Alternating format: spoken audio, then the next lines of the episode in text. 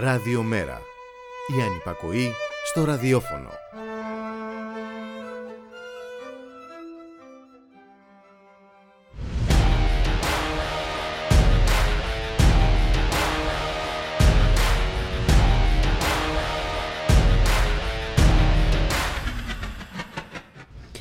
Συγκοινωνούν τα δοχεία το χρήμα και ο φασισμός. Όταν το χρήμα διαισθάνεται κινδύνους δεν έχει κανένα πρόβλημα συνασπισμού με ακροδεξιά και φασιστικά μορφώματα.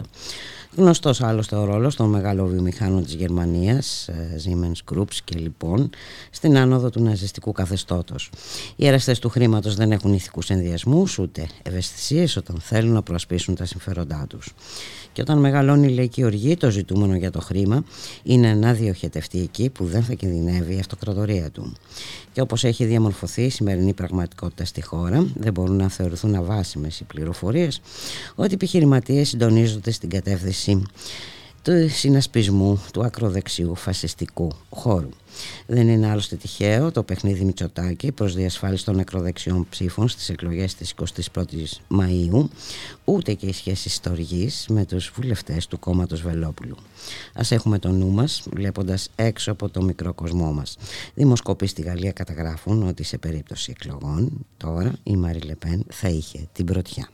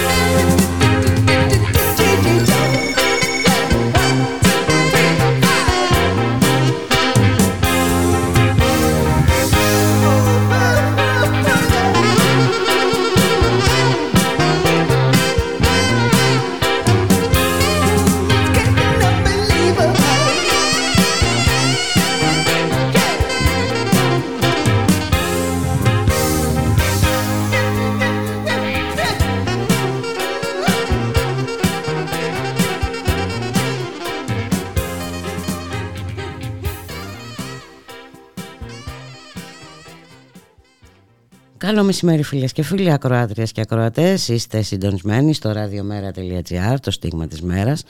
Στον ήχο ο Γιώργος Νομικός, στην παραγωγή Γιάννα Θανασίου, Γιώργης ε, Χρήστου, στο μικρόφωνο η Μπουλίκα Μιχαλοπούλου, Δευτέρα σήμερα, 24 Απριλίου και ότι το διακύβευμα των επερχόμενων εκλογών θα ήταν η επενδυτική βαθμίδα, ομολογουμένως δεν το είχαμε φανταστεί. Και όμως έγινε και ένας εθνικός λόγος προσφυγής ε, στις ε, κάλπες για οικονομία. Θα μιλήσουμε για την επενδυτική βαθμίδα, βαθμίδα και άλλα τεινά με τον συνάδελφο και οικονομικό αναλυτή Πάνο Κοσμά. Γεια σου Πάνο, καλώς μεσημέρι. Χαίρετε. Δεν μπορείτε να πείτε ότι δεν περνάμε καλά στην προεκλογική περίοδο. Ε, τι, να σου πω, έχουμε πολλούς λόγους να γελάσουμε όμως, αλλά και, και, και άλλους τόσους ναι. βέβαια για να κλαίμε, αλλά τέλος Αλλά είναι και η λαροτραγωδία ταυτόχρονα. Ναι, πράγματι. Ε, τι, να πω, με όλα αυτά που συμβαίνουν στη χώρα ε, να πηγαίνουμε προς τις εκλογές με, με αυτό το διακύβευμα της επενδυτικής βαθμίδας η οποία τι ακριβώς είναι ε, πάνω και σε τι εξυπηρετεί όλο αυτό το ε, αφήγημα. ναι, εντάξει, η επενδυτική βαθμίδα αφορά την αξιολόγηση των ελληνικών κρατικών ομολόγων. Αφορά το αξιόχρεο του ελληνικού χρέους. Ε, και υπάρχει μια κλίμακα σε αυτή την αξιολόγηση από που η κορυφή της είναι το AAA, το ΑΑΑ. Μάλιστα. Ε, και ο βυθός της είναι το CCC που είναι τα λεγόμενα junk ομόλογα. Τα, σκουπίδια, δηλαδή, το έχουμε περάσει και αυτό. Τα, ε. σκουπίδια. Ναι. Λοιπόν, ε, η επενδυτική βαθμίδα λοιπόν είναι το 3B ε, και η Ελλάδα είναι αυτή τη στιγμή στο BB minus, στο BB δηλαδή. Εντάξει. Θέλει λοιπόν ένας σκαλοπατάκι για να φτάσει εκεί. Ε, γιατί αυτό η κυβέρνηση το θεωρεί αυτό σημαντικό. Και όχι μόνο η ε, κυβέρνηση όμως. Ναι, όχι μόνο η κυβέρνηση και αυτό θα είναι το επόμενο σχόλιο που θα κανω Η τραγωδία είναι ότι έχει βρει ο, ο Μητσοτάκης την κατάλληλη μείζωνα αντιπολίτευση για να τη φέρνει μονίμως στο δικό του έδαφος ε, αντιπαράθεσης και προπαγανδας Αλλά θα το σχολιάσουμε μετά αυτό.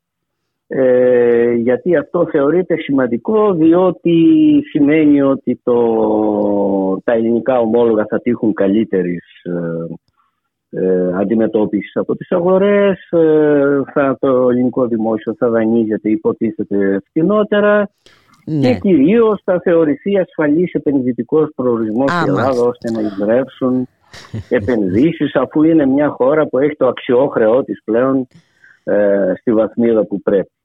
Λοιπόν, όλα αυτά είναι μια οικονομική απάτη, αλλά πριν την οικονομική απάτη πρέπει να μιλήσουμε για την πολιτική απάτη.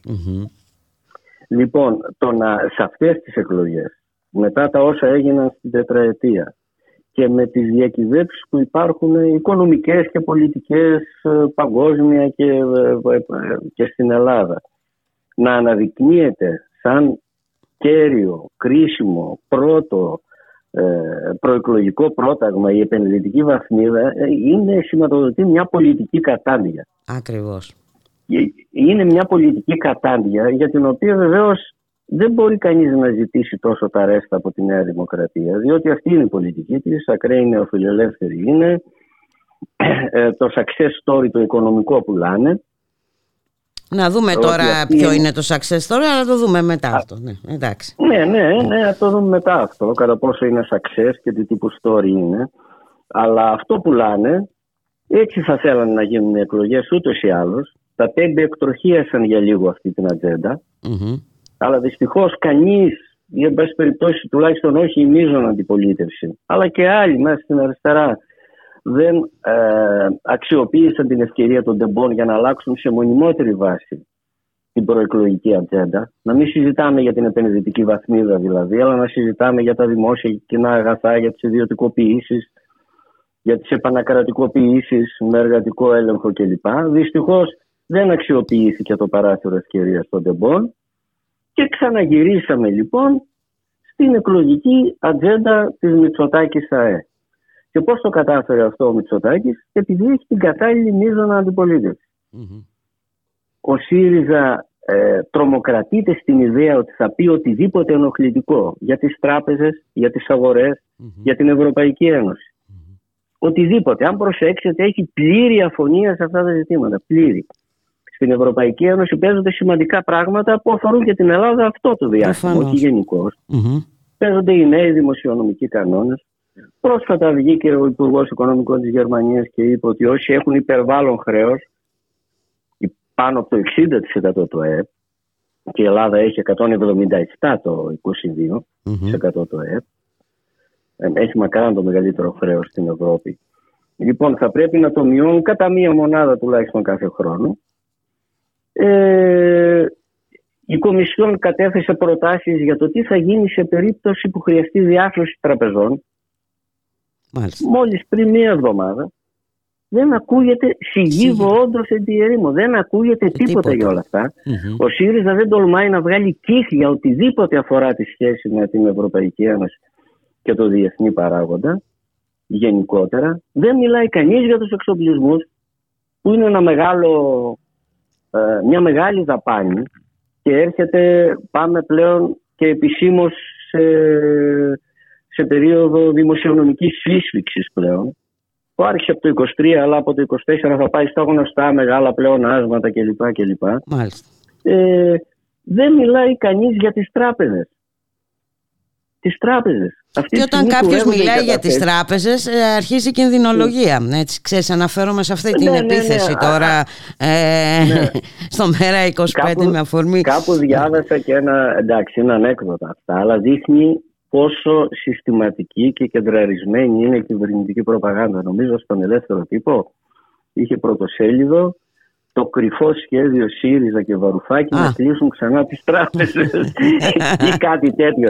Ή ναι. κάτι τέτοιο. Δηλαδή, ε, εντάξει, ε, οι άνθρωποι απευθύνουν, νομίζουν ότι απευθύνονται σε λοτοφάγους, έτσι, είναι προφανές. Αλλά το ζήτημα είναι η μεγάλη ευθύνη του ΣΥΡΙΖΑ που επιτρέπει στον Μητσοτάκη να κάνει ναι. μια τέτοια σε τόσο σύντομο διάστημα μετά το, μετά, το, έγκλημα των τεμπών. Ναι. Μετά το έγκλημα των τεμπών να κάνει μια τέτοια ε, επαναφορά της πολιτικής ατζέντα στο δικό του έδαφος και να τον βάζει να απολογείται ποιος είναι καλύτερος και καταλληλότερος να φέρει την επενδυτική βαθμίδα. Είναι τρομακτικό. Το, το, οποίο είναι, το, είναι τρομακτικό, είναι, κατά, είναι πολιτική κατάντια. Είναι πολιτική κατάντια, πραγματικά δηλαδή. Και αυτά που λέγονται και η ατζέντα που διαμορφώνεται και όλα αυτά που αποσιωπώνται χωρίς κανείς να, να μιλάει για αυτά. Δηλαδή είναι τρομερό. Το κανείς εντάξει αφορά κυρίως την ναι, ε, αξιωματική αντιπολίτευση. Ε, ε, ε, κυρίως την αξιωματική. Αλλά όχι μόνο. Ε, ναι, και κυρίως, βέβαια, ε, ναι. άμα δούμε και τι γίνεται τώρα και στα συστημικά μέσα ενημέρωσης, εντάξει, γνωστός ο ρόλος τους, αλλά δεν ξέρω, είναι, έχουμε φτάσει σε επίπεδα, δεν ξέρω, λοιπόν, υπό το μηδέν. Την, ναι, ναι, καλά, δεν το συζητάμε. Εντάξει, η Ελλάδα είναι μια ορμπανία του Νότου, έτσι, του Ευρωπαϊκού Νότου. Εν εξελίξη. Ε, είναι εν κινήσει προς το ορμπανικό ιδεώδες. Εντάξει, δηλαδή καταστρατήγηση στοιχειωδών κανόνων αυτού που, του αστικού κράτους ναι, ναι, ναι, ναι. Όχι της μεταπολεμικής δημοκρατίας που άνθησε στις δεκαετίες του 70 και του 80, του αστικού των στοιχειωδών κανόνων, του αστικού κράτους Έχουμε μια ενεργό συμμαχία ακροδεξιάς και ακροκεντρών που ε, συμπυκνώνεται στην κυβέρνηση της Νέας Δημοκρατίας. Ε, έχουμε τις πολιτικές που έχουν ξεδιπλωθεί, έχουμε την Ελλάδα προκεχωρημένο υπόδειγμα και φυλάκιο της ακραίας λιτότητας σε όλη την Ευρώπη. Σε όλη την Ευρώπη. Ε, και ενώ έχουμε όλα αυτά, το τραγικό είναι ότι καταφέρνει ο ναι. Μητσοτάκης ναι, να, να γίνεται για την επενδυτική βαθμίδα. Μιας και γίνεται όμως, πρέπει να πούμε κάποια πράγματα γι' αυτό. Η κυβέρνηση επίσης πανηγυρίζει για το ότι μειώθηκε πάρα πολύ το χρέος ως ποσοστό του ΕΕΠ. Άλλη μία απάτη. Ε, λόγω των μια... επιπτώ... ε, οφείλεται κυρίως σε επιπτώσεις του πληθωρισμού, αυτό αν δεν κάνω λάθος, έτσι. Ακριβώς. Αυτό είναι ένα ε. μέγεθος που είναι ποσοστό επί του ΑΕΠ. Mm-hmm. Όσο ποσοστό του ΑΕΠ είναι το χρέος. Το χρέος το ίδιο όμως, ως μάζα, ως όγκος χρέος, mm-hmm. ως οφειλόμενο ποσό να το πω έτσι, ναι. έχει, έχει αυξηθεί στην τετραετία του Μητσοτάκη 40 δισεκατομμύρια. Έχει αυξηθεί δηλαδή αυτό που λέγαμε Μάλιστα. παλιά πόσα χρωστάει κάθε Έλληνας. Κάθε Είμαστε λοιπόν, χρωμένοι κατά 50, κατά 40 Κατά 40 δις περισσότερα. Μάλιστα. Πώς συνέβη, πώς συνέβη και παρόλα αυτά, γιατί για, τον πληθωρισμό. Διότι το ΑΕΠ φούσκωσε από τον πληθωρισμό. Mm-hmm. Όταν ο αποπληθωριστής του ΑΕΠ είναι 9,3, σημαίνει ότι 9,3% αυξήθηκε το ΑΕΠ το 22 μόνο από τον υψηλό πληθωρισμό, τις υψηλές τιμές. Δηλαδή. Μάλιστα. Λοιπόν, και έτσι μειώνεται ως ποσοστό το ΑΕΠ. Και πανηγυρίζουν απάτη. όλοι αυτοί. Άλλη μια απάτη. Απά, απάτη ολκής και ιστορική απάτη. Γιατί αν σκεφτεί κανείς ότι μπήκαν στα μνημόνια επειδή είχαμε χρέο το 10, 127% το ΑΕΠ. Ναι, ναι, ναι, ναι. Και τώρα έχουμε 177 και πανηγυρίζουν ότι αποκλιμακώνεται και η αποκλιμάκωση οφείλεται κατά 10% στον πληθωρισμό. Ενώ το χρέος αυξάνεται σε όγκο. Δηλαδή, τι να πει κανείς. Μιλάμε για απάτες που γίνονται μπροστά στα μάτια μας. Ε, Πώς να το πω, μεγάλους ελληνικούς. Πραγματικά δηλαδή. Που περνάνε έτσι όμως, δυστυχώς. Ε, περνάνε έτσι διότι δεν βγαίνει κάποιος να πει τα στοιχειώδη. Και να βγει κάποιος με το εκλογικό και πολιτικό έρισμα και εκτόπισμα μιας αξιωματικής αντιπολίτευσης. Διότι να τα λέμε κι εμείς εδώ, αλλά κάποιοι που δεν, δεν ξέρω, δηλαδή πραγματικά ο ΣΥΡΙΖΑ έχει υποστεί μια τέτοια μνημονιακή μετάλλαξη και καθήλωση διαρκείας που φαίνεται σαν να μην έχουν, πώς να το πω, αναπνοή για να πούνε ακόμη και πράγματα που ε, δεν είναι, είναι σύμφωνα με την πολιτική τους. Δεν είναι καμιά φοβερή τίποτα το τρομερά ριζοσπαστικό. Είναι αυτονόητα. Και δεν βγαίνουν καν να πούν αυτά. Είναι, σε, είναι διαρκώς σε θέση απολογούμενου. Διαρκώς. Ε, ε, είναι θλιβερό δηλαδή. Είναι, πρόκειται για θλιβερό φαινόμενο, για κατάδια. Ε, για να μην μιλήσουμε τώρα για τις... Ε, Που δεν είναι καθόλου βέβαια, δεν εμπνέει καμία... Ε, κανέναν ε, εφησυχασμό για το μέλλον πάνω ε, δηλαδή... έτσι είναι, έτσι είναι έτσι είναι και νομίζω ότι δηλαδή Έχουμε και το παιχνίδι τώρα με την ακροδεξιά για το, αυτό το παιχνίδι που παίζεται από mm. την πλευρά της του Κυριάκου Μητσοτάκη ε, βέβαια. Πάει να, πάει να συγκροτήσει ξανά αυτόν τον το... σχηματισμό, τον πολιτικό, το κυρίαρχο πολιτικό μπλοκ που κυβερνούσε μέχρι τώρα, να το συγκροτήσει ε, στη μαζική του διάσταση. Κάπου αποδυναμώθηκε δημοσκοπικά και εκλογικά θα φανεί αποδυναμωμένος, πάει να καλύψει όλα αυτά τα κενά με χειρισμούς και τακτικές που αποσκοπούν στο να προσελκύσουν ξανά, να γοητεύσουν ξανά, ξανά το ακροδεξιό ακροατήριο. Όλα αυτά που κάνει το τελευταίο διάστημα. Να μην ξεχνάμε ότι υπάρχουν. Ε, έτσι είναι ε, πάνω, αλλά επειδή υπάρχει, είναι διάχυτη η οργή. Νομίζω ότι ε, δεν μπορεί να μην το δει κάποιος του κόσμου για όλα όσα συμβαίνουν.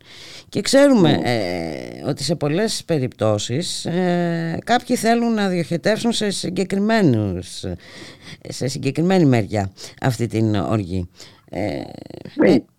Είναι διάχυτο ένα αντισυστημικό πνεύμα, μια οργή του κόσμου δηλαδή προς το σύστημα εξουσίας Αλλά μέσα σε τέτοια σύγχυση όμως συμβαίνει όλο αυτό, ώστε είναι διπλής κατεύθυνσης. Δηλαδή μπορεί να επενδυθεί ε, στον Μητσοτάκη αν καταφέρει να βοηθήσει ναι, ξανά το ακροδεξιό ακροατήριο. Μπορεί να επενδυθεί στην, ε, στους φασίστες.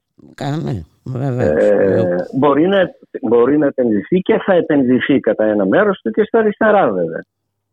Έτσι. Ε, αλλά είναι ένας αγώνας δρόμου. Είναι, είναι δύο, υπάρχουν δυνάμει δύο κατευθύνσεις ε, μετεξέλιξης αυτής της αντισυστημικής οργής. Μία προς τα αριστερά και άλλη προς τα δεξιά και την άκρα δεξιά μάλιστα.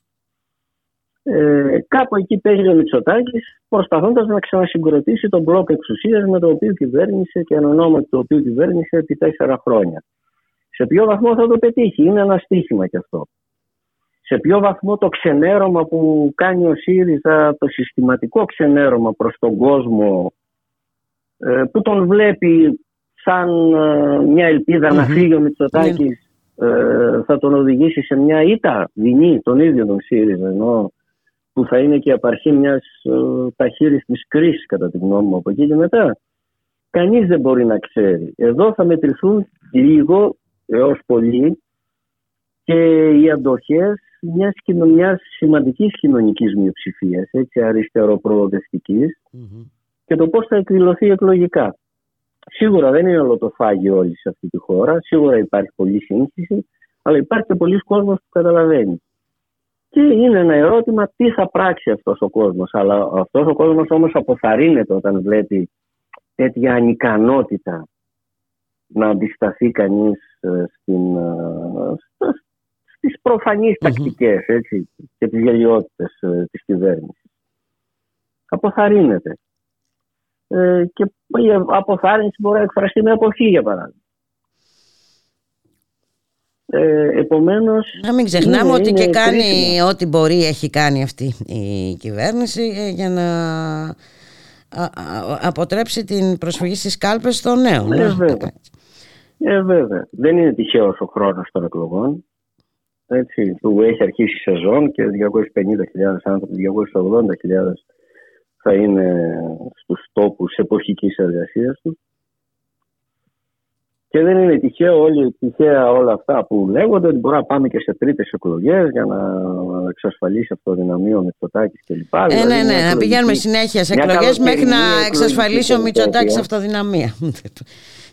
Ε, ό, όλος ο σχεδιασμός είναι ε, αν πρόκειται να μην μας ψηφίσετε καλύτερα να μην ψηφίσετε καθόλου. Μάλιστα. Αυτό είναι. Μάλιστα. Και ο ΣΥΡΙΖΑ συνηγορεί υπέρ αυτού με έναν έμεσο τρόπο, ξενερώνοντας τον κόσμο. Και πέφτοντας διαρκώς στις παγίδες ε, του Χριστίνιου Μητσοτάκη. Οι οποίες είναι προφανείς, δηλαδή φαίνονται. Δεν είναι δηλαδή, κανένα, πώς να το πω, ε, υψηλές, υψηλού επίπεδου πολιτικές τακτικές, ας πούμε, και, και φοβερές εμπνεύσεις. Είναι του κρεοπολίου. Είναι προφανεί και όμως δεν καταφέρνει ο ΣΥΡΙΖΑ να αντισταθεί στις προφανείς πολιτικές παγίδε, σύρεται συνέχεια σε αυτές, σύρεται απολογούμενος mm-hmm. διαρκώς και με μια εναγώνια προσπάθεια να πείσει ότι δεν είναι ούτε ενάντια στις τράπεζες, ούτε ενάντια στις αγορές, ούτε ενάντια ούτε στην, Ευρώπη. στην Ευρώπη. Ούτε ναι, ναι, ναι, ναι. Ότι σέβεται δηλαδή τα κεκτημένα του μνημονιακού καθεστώτος το οποίο παρότι σε μεταμνημονιακούς χρόνους εξακολουθεί να ζει και να βασιλεύει.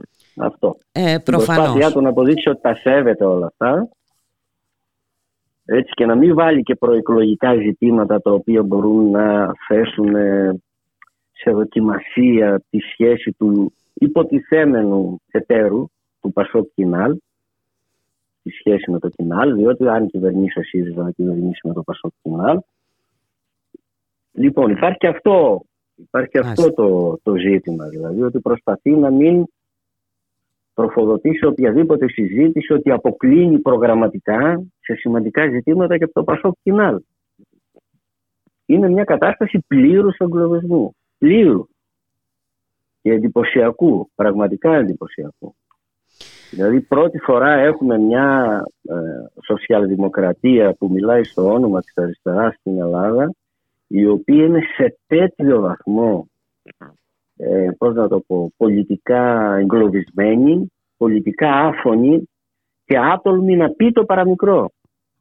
Το οποίο θα μπορούσε να δημιουργήσει θέμα. Πώς λέμε στις εκλογές, πάντα να δημιουργήσεις ζητήματα, να mm βάλεις τα δικά σου ζητήματα στην ατζέντα.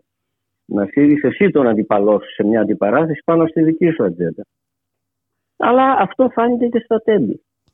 Τι υποσχέζεται για τους σιδηρόδρομους στα τέμπη. Δηλαδή τι να γίνει με τους υδρόδρομους. Να τα ανακρατικοποιηθούν; Όχι, δεν τίθεται τέτοιο. Κάτι; Δεν τίθεται τέτοιο ζήτημα. Να μην γίνει τίποτα λοιπόν. Αλλά τι, να χρεωθεί η κυβέρνηση το κόστος του εγκλήματος. Μάλιστα. Μάλιστα. Αυτό δηλαδή. Αυτό να γίνει. Να το χρεωθεί η κυβέρνηση. Αλλά με τους υδρόδρομους να μην γίνει τίποτα. Να παραμείνουν στους Ιταλούς και όλα αυτά. Τα ωραία που συμβαίνουν. Έτσι. Έτσι έχουν τα Δεν πράγματα. υπήρχε στόχος. Δεν υπήρχε στόχος. Τι να κάνουμε με τους σιδηρόδρομους. Και προσφερόταν στο πιάτο. Δηλαδή υπήρχε mm-hmm. ένα κίνημα στον δρόμο. Ε, υπήρχαν μετρήσεις που λέγανε ότι έχει ανατραπεί έχουν ανατραπεί οι διαθέσεις κοινής γνώμης. Όσο αφορά τις ιδιωτικοποιήσει. Ναι, ναι, ναι. ναι. ναι. Και Ήταν όλο στο πιάτο κυριολεκτικά και δεν, ο ΣΥΡΙΖΑ δεν βγήκε να πει να κρατικοποιηθούν οι σιδηρόδρομοι. Το ΚΚΕ δεν βγήκε να το πει για άλλο λόγο. Γιατί αυτά γεννούν αυταπάτες ότι μέσα στο σελισμό μπορεί να υπάρχουν πραγματικά δημόσια αγαθά άλλη πολιτική τρέλα αυτή, αλλά τέλος ναι, Εντάξει τώρα. Ε, και μέχρι να γίνουν όλα ναι. αυτά, εμείς μπορούμε να πεθαίνουμε ησύχως. Ωραία. Ε, ναι. Το αποτέλεσμα ναι. ήταν ότι ένα πράγμα βοούσε, το έβγαζε το κίνημα στις πλάτες του, έβγαινε στις μετρήσεις κοινή γνώμης και δεν υπήρξε πολιτικός υποδοχέας. Να πει ναι, να κρατικοποιηθούν οι σιδηρόδρομοι και να πιέσει η Νέα Δημοκρατία πάνω σε αυτό. Και να απαντήσει ο Μητσοτάκη, μα όχι, δεν μπορούν να κρατικοποιηθούν γιατί είναι ενάντια στους νόμους του ανταγωνισμού. Ή οτιδήποτε και να γίνει αυτό ο διάλογος όμως προεκλογικά. Κι όμως. Κι όμως ο διάλογος γίνεται για την επενδυτική βαθμίδα. Δηλαδή, και έτσι καταντήσαμε ο διάλογος να γίνεται για την επενδυτική βαθμίδα και να είναι μια ντροπιαστική κατάσταση μια και ντροπιαστική... μια οικονομική και πολιτική απάτη ε, προφανώς γιατί να μην ξεχνάμε ότι τέλος του 2022 η Ελλάδα βρισκόταν στις τρεις φτωχότερες χώρες Ευρωπαϊκής Ένωσης των 27 ε έχει, ε, είναι στη χωρία των πέντε χωρών ε, που έχουν τους χειρότερους δείκτες κοινωνικής το χαμηλότερο ε, κατώτατο μισθό κλπ. Δηλαδή το χαμηλότερο όριο φτώχειας. Είναι πραγματικά δηλαδή. Είναι, και ενώ συμβαίνουν όλα αυτά να μην μπορεί αυτή η έρμη, η πολιτική ατζέντα και υπάρχει και το κίνημα των τεμπών να προσανατολιστεί σε αυτά τα ζητήματα. Κάποιος πρέπει να το κάνει, δεν γίνεται από μόνο του. Ε, ναι, εννοείται. Μάλιστα. Και κάπως έτσι θα, θα πορευόμαστε. Ε, τι να πω. Ε, η ελπίδα είναι για μένα ότι με το κίνημα των τεμπών μπήκε, εμφανίστηκε το κίνημα, το μαζικό κίνημα, έτσι ως παράγοντας στη συγκυρία, εμφανίστηκε μια μαζική διαθεσιμότητα κόσμου να ναι. αγωνιστει σε τέτοια κλίμακα που είχαμε να το δούμε από το 12 αυτό ε, και μια πολιτική ορίμανση που φαινόταν να για παράδειγμα στις ε, μετρήσεις κοινής γνώμης για το ζήτημα των ιδιωτικοποιήσεων mm-hmm. εμφανίστηκε επίσης με αυτή τη μικρή αλλά ουσιαστική νίκη για το νερό ναι. Και να η απόδειξη όταν, όταν έχεις ένα στόχο και πιέζεις πάνω σε αυτόν, μπορείς να κερδίσεις νίκες. Ε, αυτό που αναγκάστηκε η κυβέρνηση να βγάλει την ΕΙΑΦ και την ΕΙΔΑΠ από, από το υπερταμείο και να διαβεβαιώνει ότι δεν ιδιωτικοποιούνται κλπ. Καλά, ναι, διαβεβαιώνει, αλλά τώρα να μην πούμε τι σημαίνει ρυθμιστική Εννοείται. αρχή. Έτσι, εντάξει. Ε, πάμε με πλαγίως δηλαδή. Δια της Μα πλαγίας. είναι φανερό ότι προετοιμάζουν την ε, ναι. ιδιωτικοποίηση των πάντων. Ακριβώς. Αλλά... Ε, τι δεν έχει μείνει, ό,τι έχει απομείνει, εν πάση περιπτώσει. Γιατί, ναι. Ναι, ναι, ναι. Τα τελευταία των τιμαλφών. Μάλιστα. Και μετά δεν ξέρω ποιοι έχουν σειρά. Μπορεί να έχουμε και εμείς σειρά.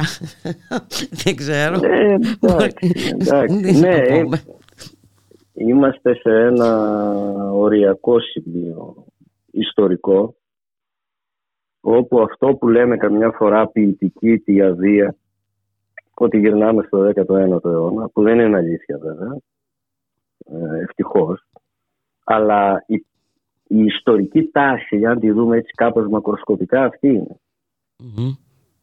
Έτσι, ε, ναι, τώρα αυτό το σημείο. Να, να δούμε και τι γίνεται γιατί ξεχνάμε. Άσε που, που, έχουμε ξεχάσει να βλέπουμε γύρω γύρω ε, τι γίνεται. Έτσι με, όλα, με αυτά και με αυτά δεν γίνεται καμία συζήτηση ούτε για τον πόλεμο ούτε για τους συσχετισμούς που αλλάζουν ε, τίποτα. Τίποτα τίποτα. Όλο είναι μια και μια κινδυνολογία ότι θα κλείσουν οι τράπεζες. Τι μας λες; δεν ξέρω. Ναι, ναι, δεν ξέρω. Ναι. Θα κλείσουν οι τράπεζες οι οποίες κουρεύουν τις καταθέσεις μας και κανείς δεν μιλάει. Ε, ναι. Ε, Κινδύνευαν οι καταθέσεις το 2015 αλλά τελικά δεν κουρεύτηκαν τόσα χρόνια μνημονιακά και κουρεύονται τώρα από τον υψηλό πληθωρισμό. 15% θα χάσουν στη διετία οι καταθέσεις ε, πραγματική αξία δηλαδή από τον υψηλό πληθωρισμό με τα επιτόκια καταθέσεων στο λίγο πάνω από το μηδέν. Και δεν μιλάει κανείς γι' αυτό. Έχει ένα κούρεμα καταθέσεων 15% και σου λένε θα έρθει ο Βαρουφάκης με τον Τζίπρα να, να κλείσουν τις τράπεζες. Το κρυφό σχέδιο. Ναι, ναι, ναι. Εντάξει. Και δεν ξέρω, δηλαδή πραγματικά είναι εντυπωσιακά αυτά που συμβαίνουν, αλλά εγώ θέλω να πιστεύω ότι υπάρχει μια κοινωνική ευφυΐα σε ένα μαζικό κομμάτι της κοινωνίας που εκφράστηκε ας πούμε, με το, εκδηλώθηκε με το mm κίνημα των Ντεμπών που καταλαβαίνει αυτή την απάτη. Την καταλαβαίνει αυτή ε, την απλώς, απάτη. Ε. Απλώς δεν εκπροσωπείται πολιτικά θα βρεθεί ο τρόπος. Και... αυτό είναι ένα, ένα δυναμικό που δεν χάνεται. Αυτό είναι, ζητούμενο. αυτό είναι, ένα αυτό είναι υπάρχει. Ναι. Ναι, έτσι δεν είναι. Είτε τώρα, είτε μετά, είτε δεν ξέρω εγώ τι. Ε, θα εκφ... Κάποια στιγμή. εντάξει, αυτή είναι η ελπίδα. Και αυτό πρέπει να είναι για το μέλημα και το μετεκλογικό. Τώρα, όσον αφορά τις εκλογές, ο γέγονε, γέγονε. Καλά, θα δούμε. Θα, δούμε. θα μετρηθούν τα αποτελέσματα. Ε, μετεκλογικά όμως το μεγάλο στίχημα είναι αυτό. Ε, ναι, γιατί όλα αυτά που μας ε, ταλαιπωρούν ναι. ε, θα υπάρχουν και μετά τις εκλογές. Καλά, αυτό είναι παραπάνω και από προφανές. Ε, αλλά πρέπει όλο αυτό να συνδεθεί και με μια, μια έμεση έστω μικρή νίκη και σε επίπεδο πολύ κεντρικό πολιτικό. Δηλαδή αυτή, αυτή η κυβέρνηση δεν πρέπει να ξαναβγεί καβάλα στάλογο. Δεν πρέπει, αν από τα εκλογικά αποτελέσματα προκύψει μια αδύναμη κυβέρνηση, νεοφιλελεύθερη θα είναι, αλλά αδύναμη κυβέρνηση, με συμμαχίες, με διαφορετικά κέντρα εξουσίας, χωρίς ενιαία θέληση κλπ. κλπ. Ε, κατά τη γνώμη μου θα είναι ένα πολύ καλύτερο περιβάλλον από το να έχουμε μια κυβέρνηση σαν αυτή που είχαμε μέχρι τώρα που να είναι σκυλή του ταξικού πολέμου και να έχει λιμένα τα χέρια για να κάνει ό,τι γουστάρει. Γιατί αυτό συνέβαινε μέχρι τώρα. Mm. Αν αυτό συνδυαστεί και με καλά αποτελέσματα της αριστεράς και όταν λέω αριστερά εννοώ τη πέραν του ΣΥΡΙΖΑ, θα είναι μια καλή πολιτική συνθήκη για τις μετεκλογικές εξελίξεις κατά τη γνώμη μου. Να σε ευχαριστήσω πάρα πολύ για τη συζήτηση πάνω. Ε, έχουμε ένα μήνα περίπου μπροστά μας οπότε σίγουρα θα τα ξαναπούμε να σε καλά, σε ευχαριστώ πολύ Υποθέτω και εσείς και εμείς κάποιοι από το δημοσιογραφικό χώρο κάποια έντυπα, ο sites όπως η Ευσύνη, άλλα κλπ. και το δικό σας ραδιόφωνο κλπ. Θα προσπαθήσουμε να αναδείξουμε προεκλογικά τα ζητήματα, που πρέπει πραγματικά να συζητιούνται ε, και θα φτάσουν μέχρι εκεί που φτάνει η φωνή μας.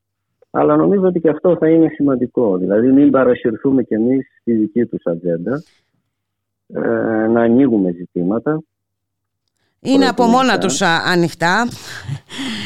Να τα αναδεικνύουμε. Μα, ναι, μα μας τραβάνε από το μανίκι, οπότε ε, ναι, αυτό έλειπε, να μην τα αναδεικνύουμε. Τι, τι, τι άλλο μπορούμε να κάνουμε. Ό,τι μπορέσουμε θα καλή κάνουμε. Δύναμη και σε εσάς. Καλή δύναμη, ναι. καλή δύναμη πάνω. Να σε καλά. Γεια χαρά. Καλή συνέχεια.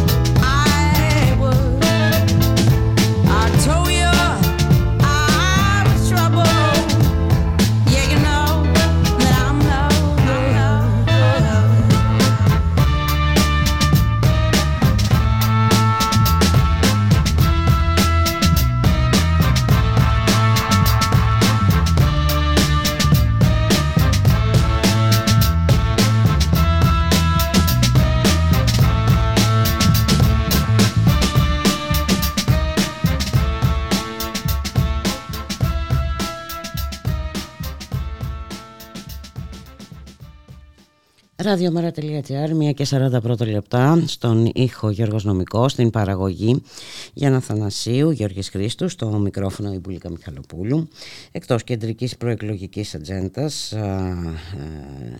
από τα λεγόμενα κόμματα εξουσίας ζωτικής σημασίας ε, ζητήματα που αφορούν ε, τη θέση μας σε αυτή τη χώρα, ε, τη θέση των πολιτών, τα προβλήματά του αλλά και ζητήματα που αφορούν τις σχέσεις μας με τον υπόλοιπο κόσμο. Πολλά, πολλά πράγματα αλλάζουν. Ζούμε σε μια περίοδο αλλαγών και δυστυχώς εδώ ακούμε ως κεντρικό διακύβευμα των εκλογών την λεγόμενη επενδυτική βαθμίδα για όλα αυτά τα θέματα και κυρίως πώς πορευόμαστε προς τις εκλογές της 21ης Μαΐου θα συζητήσουμε με τον κύριο Θέμη Τζίμα. Είναι διδάκτορ Δημοσίου Δικαίου και Πολιτικής Επιστήμης στο Αριστοτέλειο Πανεπιστήμιο Θεσσαλονίκης. Καλό μεσημέρι. Γεια σας, καλό μεσημέρι. Ευχαριστώ πολύ για τη φιλοξενία. Εμείς ευχαριστούμε για την ανταπόκριση και να δούμε λίγο πώς διαμορφώνεται το σκηνικό και κυρίως η συζήτηση όσο προχωράμε προς την ε, κάλπη.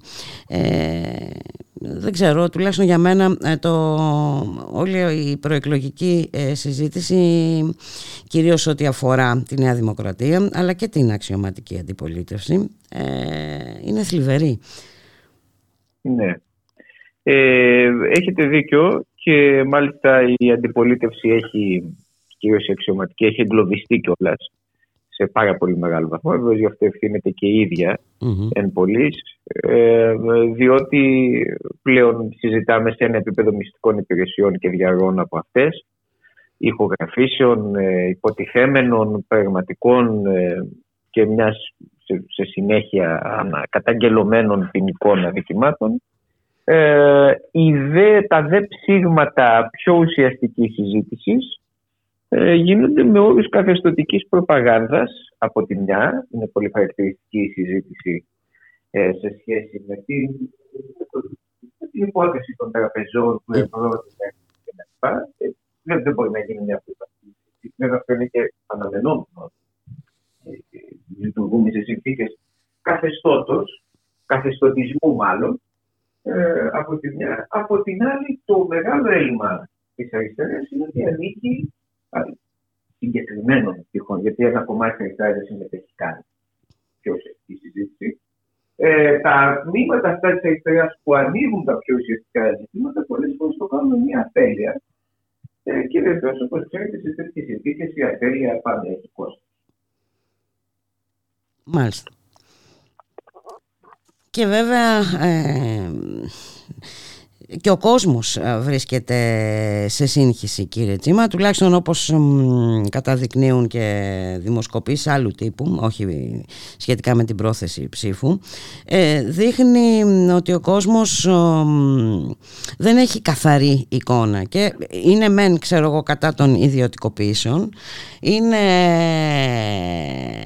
κατά του καπιταλισμού αλλά υπέρ όμως της ελεύθερης αγοράς θέλω να πω ε, όλο αυτό βέβαια είναι εσκεμμένο και έχει αρχίσει ε, πολύ καιρό πριν ε, Παρ' όλα αυτά υπάρχει όμως και μια οργή που δεν ξέρουμε πού θα διοχετευτεί τελικά. Ε, να τα πια πάρουμε ένα-ένα, συμφωνώ καταρχήν σε όλα. Ε, πράγματι ο κόσμο έχει μια Κύριε, ε, κύριε Τζίμα, να σας ζητήσω λίγο να μετακινηθείτε γιατί κάνει κάποιες διακοπές μήπως ε, για να ακουγόμαστε καλύτερα. καλύτερα τώρα; Ναι, ναι, τώρα καλύτερα. Πράγματι ο κόσμος έχει ε, μια συγκεκριμένη εικόνα, πράγμα το οποίο είναι πάρα πολύ λογικό διότι ζούμε ακόμη στον απόϊχο της μεγάλης ε, έκρηξης αν θέλετε που έγινε το 2015 και όταν λέω έκρηξη δεν εννοώ μόνο το όχι, εννοώ και τα όσα ακολούθησαν Το τραύμα αυτό δεν μπορεί σε 8 χρόνια να έχει κλείσει. Το πρώτο. Δεύτερον, οι μηχανισμοί προπαγάνδας του συστήματος εξουσίας, συνολικά όχι μόνο στην Ελλάδα, είναι πανίσχυροι. Ε, αυτό δεν φαίνεται μόνο στα ελληνικά πράγματα, φαίνεται και στα διεθνή. Ε, θυμίζω ένα μόνο παράδειγμα, το πιο πρόσφατο, ίσως την ιστορία με τον Σέιμουρ Χέρις και τους αγωγούς Nord Stream, όπου mm. απλώς διακόπηκε, απαγορεύτηκε η συζήτηση όταν αποκαλύφθηκε τι έγινε. Ε, το, και μπορούμε να βρούμε άπειρα παραδείγματα και από την ελληνική πραγματικότητα. Ακόμη και το πώς θάβεται η ιστορία των τεμπών ένα μήνα μετά τα γεγονότα. Ναι. Έχει πάει στην άκρη τελείως. Είναι τρομακτικό και αυτό. Και βέβαια ε, ναι. στην άκρη και οποιαδήποτε συζήτηση περί αναγκαιότητας ε, ε επανακρατικοποίησης του σιδηρόδρομου κτλ.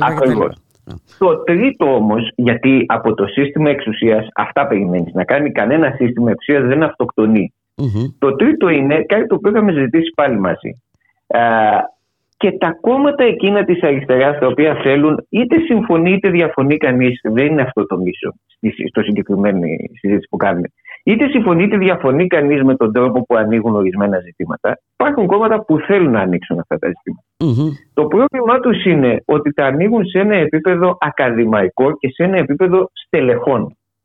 Ε, δεν υπάρχει και δεν έχουν δουλέψει τα ίδια για να υπάρξει μία αγίωση με τους οργανωμένους κοινωνικούς χώρους ώστε να μπορούν να ανοίξουν αυτή τη συζήτηση με τρόπο πιστικό και να έχουν και μία ανατροφοδότηση από αυτούς. Το λέω αυτό γιατί, για να, μιλήσω πολύ καθαρά, παρακολουθώ με πάρα πολύ ενδιαφέρον τη συζήτηση γύρω από τις δηλώσεις του Γιάννη του Βαρουφάκη για το σχέδιο ε, και του εκπροσώπου τύπου του ΜΕΓΑ. Mm-hmm. Επαναλαμβάνω, ασχέτως αν συμφωνεί ή διαφωνεί κανείς με την ονομασία του σχεδίου ή με πτυχαίο σχεδίου, mm-hmm. πρέπει να πιστωθεί ότι άνοιξε ένα σοβαρό ζήτημα. Mm-hmm. Ποιο είναι το πρόβλημα όμως, όταν αυτό το ζήτημα ανοίγει, πρώτα απ' όλα ξέρεις ότι θα το ανοίξει σε ένα εντελώς εχθρικό περιβάλλον. περιβάλλον ναι. και, και, και είμαι και πολύ έτσι, ε, ευγενικός στον τρόπο που το περιγράφω. Αυτό το θέμα για να το ανοίξεις πρέπει να έχεις τέτοια αγίωση ώστε να μπορείς να φτιάξεις ένα σχέδιο και πραγματικά συνολικό Παραδείγματος χάρη από το σχέδιο αυτό λείπει τελείως το ζήτημα της εξωτερικής πολιτικής. Γιατί οι πιέσεις που θα δεχτείς δεν θα είναι μόνο προ τι τράπεζες, μπορεί να είναι από την Τουρκία, μπορεί να είναι από άλλα κράτη. Θα δεχτείς πολλές πιέσεις. Όλο αυτό το κομμάτι λείπει με το ένα ερώτημα.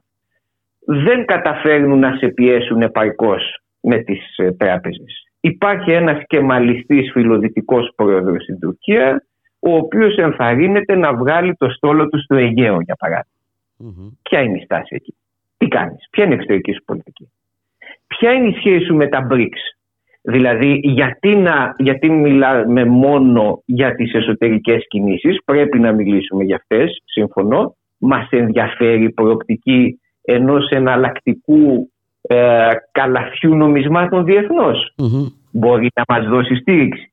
Αυτή η δουλεια είναι και μια δουλειά προγραμματική που απαιτεί ευρύτερες συνεργασίες σε επίπεδο στελεχών από αυτές που υπάρχουν, αλλά πολύ περισσότερο είναι μια δουλειά Δηλαδή πρέπει να μιλήσεις με τους γιατρούς, με τους εκπαιδευτικούς, με τους εμπόρους, με ένα τμήμα της επιχειρηματικής τάξης. Για να Μιλάς βέβαια, αλλά δεν κατάλαβα τώρα τι θέλετε να πείτε. Ε, ε, ε, λοιπόν, πρέπει να έχεις μιλήσει από καιρό, όχι στο προεκλογικό σκηνικό. Mm-hmm. Στο προεκλογικό σκηνικό βγάζεις ομιλίες, λες αυτό που έχεις να πεις. Αυτή η δουλειά πρέπει να έχει γίνει. Αυτό είναι ένα πρόβλημα της αριστερά. Και γι' αυτό είπα πριν για αφέλεια, από την εξής έννοια. Είναι γνωστό, είναι δεδομένο ότι θα προσπαθήσουν να σε εξευτελίσουν, να σε θυμώσουν, να σε κυνηγήσουν από παντού. Αν δεν είσαι έτοιμος για αυτό, είναι σαν να πηγαίνεις σαν το πρόβατο στη σφαγή. Και αυτό μπορεί να είναι πολύ χριστιανικό, αλλά δεν λέει πολλά πράγματα στην τρέχουσα πολιτική.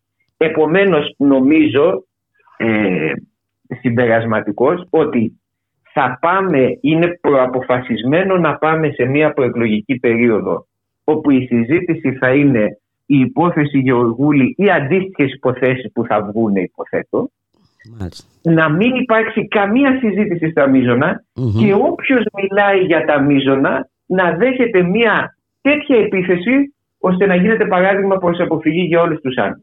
Μάλιστα. Κατανοητό.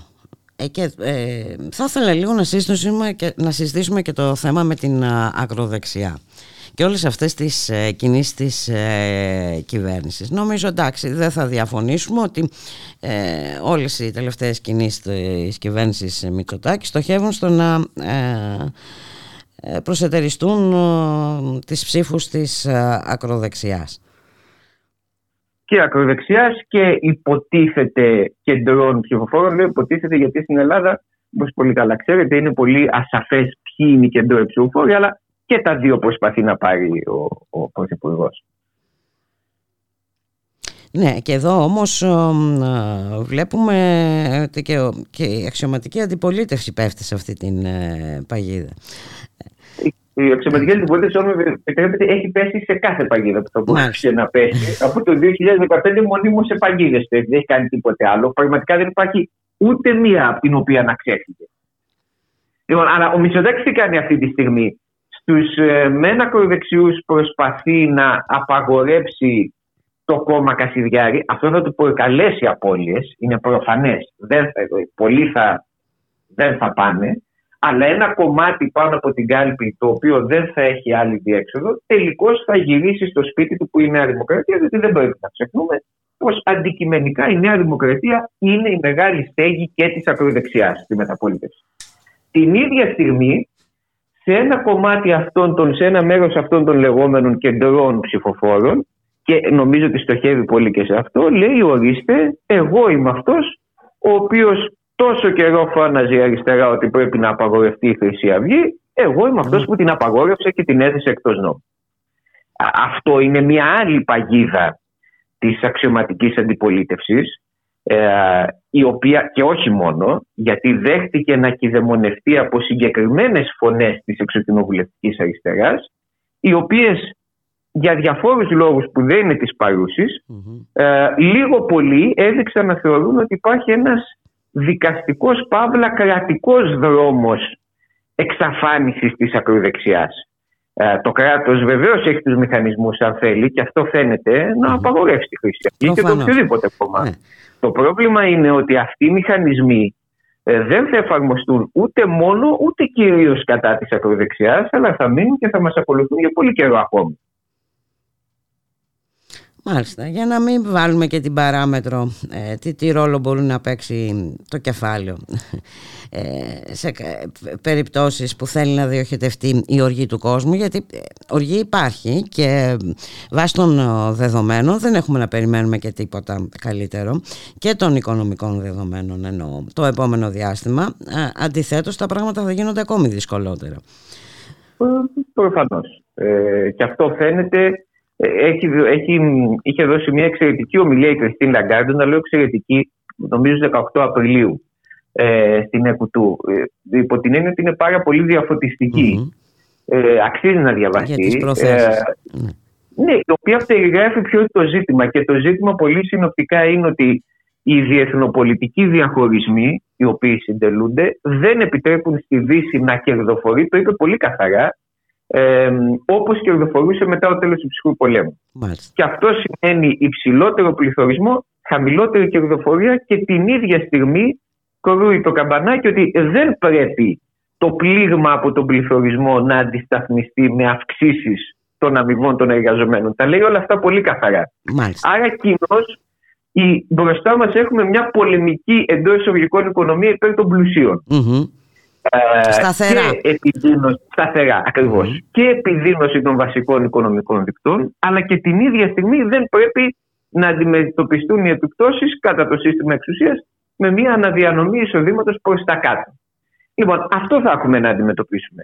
Αυτό σημαίνει χαμηλότερους ρυθμούς μεγέθυνσης, υψηλότερο πληθωρισμό και μνημονιακού τύπου πολιτικές ή και μνημόνια ευθέως.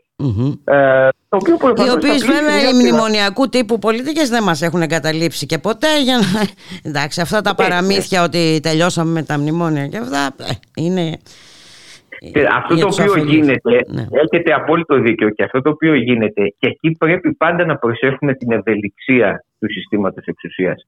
Σε κάθε δεδομένη συγκυρία από μια ευρύτερη γκάμα μνημονιακών πολιτικών προβάλλει αυτές που του χρειάζονται περισσότερο.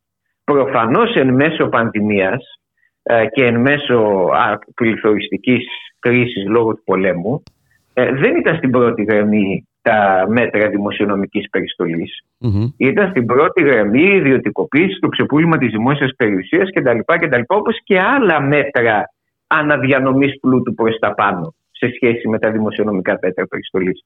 Ένα από τα μεγάλα προβλήματα είναι ότι αν δεν δείχνουμε τη μεγάλη εικόνα, δηλαδή ότι μνημόνιο είναι και η δημοσιονομική περιστολή και οι ιδιωτικοποιησεις και άλλα μέσα που υπάρχουν, αλλά όλα έχουν ως σκοπό να μαζεύεται περισσότερος πλούτος και περισσότερη ισχύς στα χέρια του κατεστημένου, υπάρχει ένα μέρος του κόσμου μεγάλο το οποίο σου λέει πράγματι, ρε παιδί μου, έχουν τελειώσει τα μνημόνια, αφού παίρνω κάποια επιδόματα. Στα μνημόνια δεν έπαιρνε επιδόματα.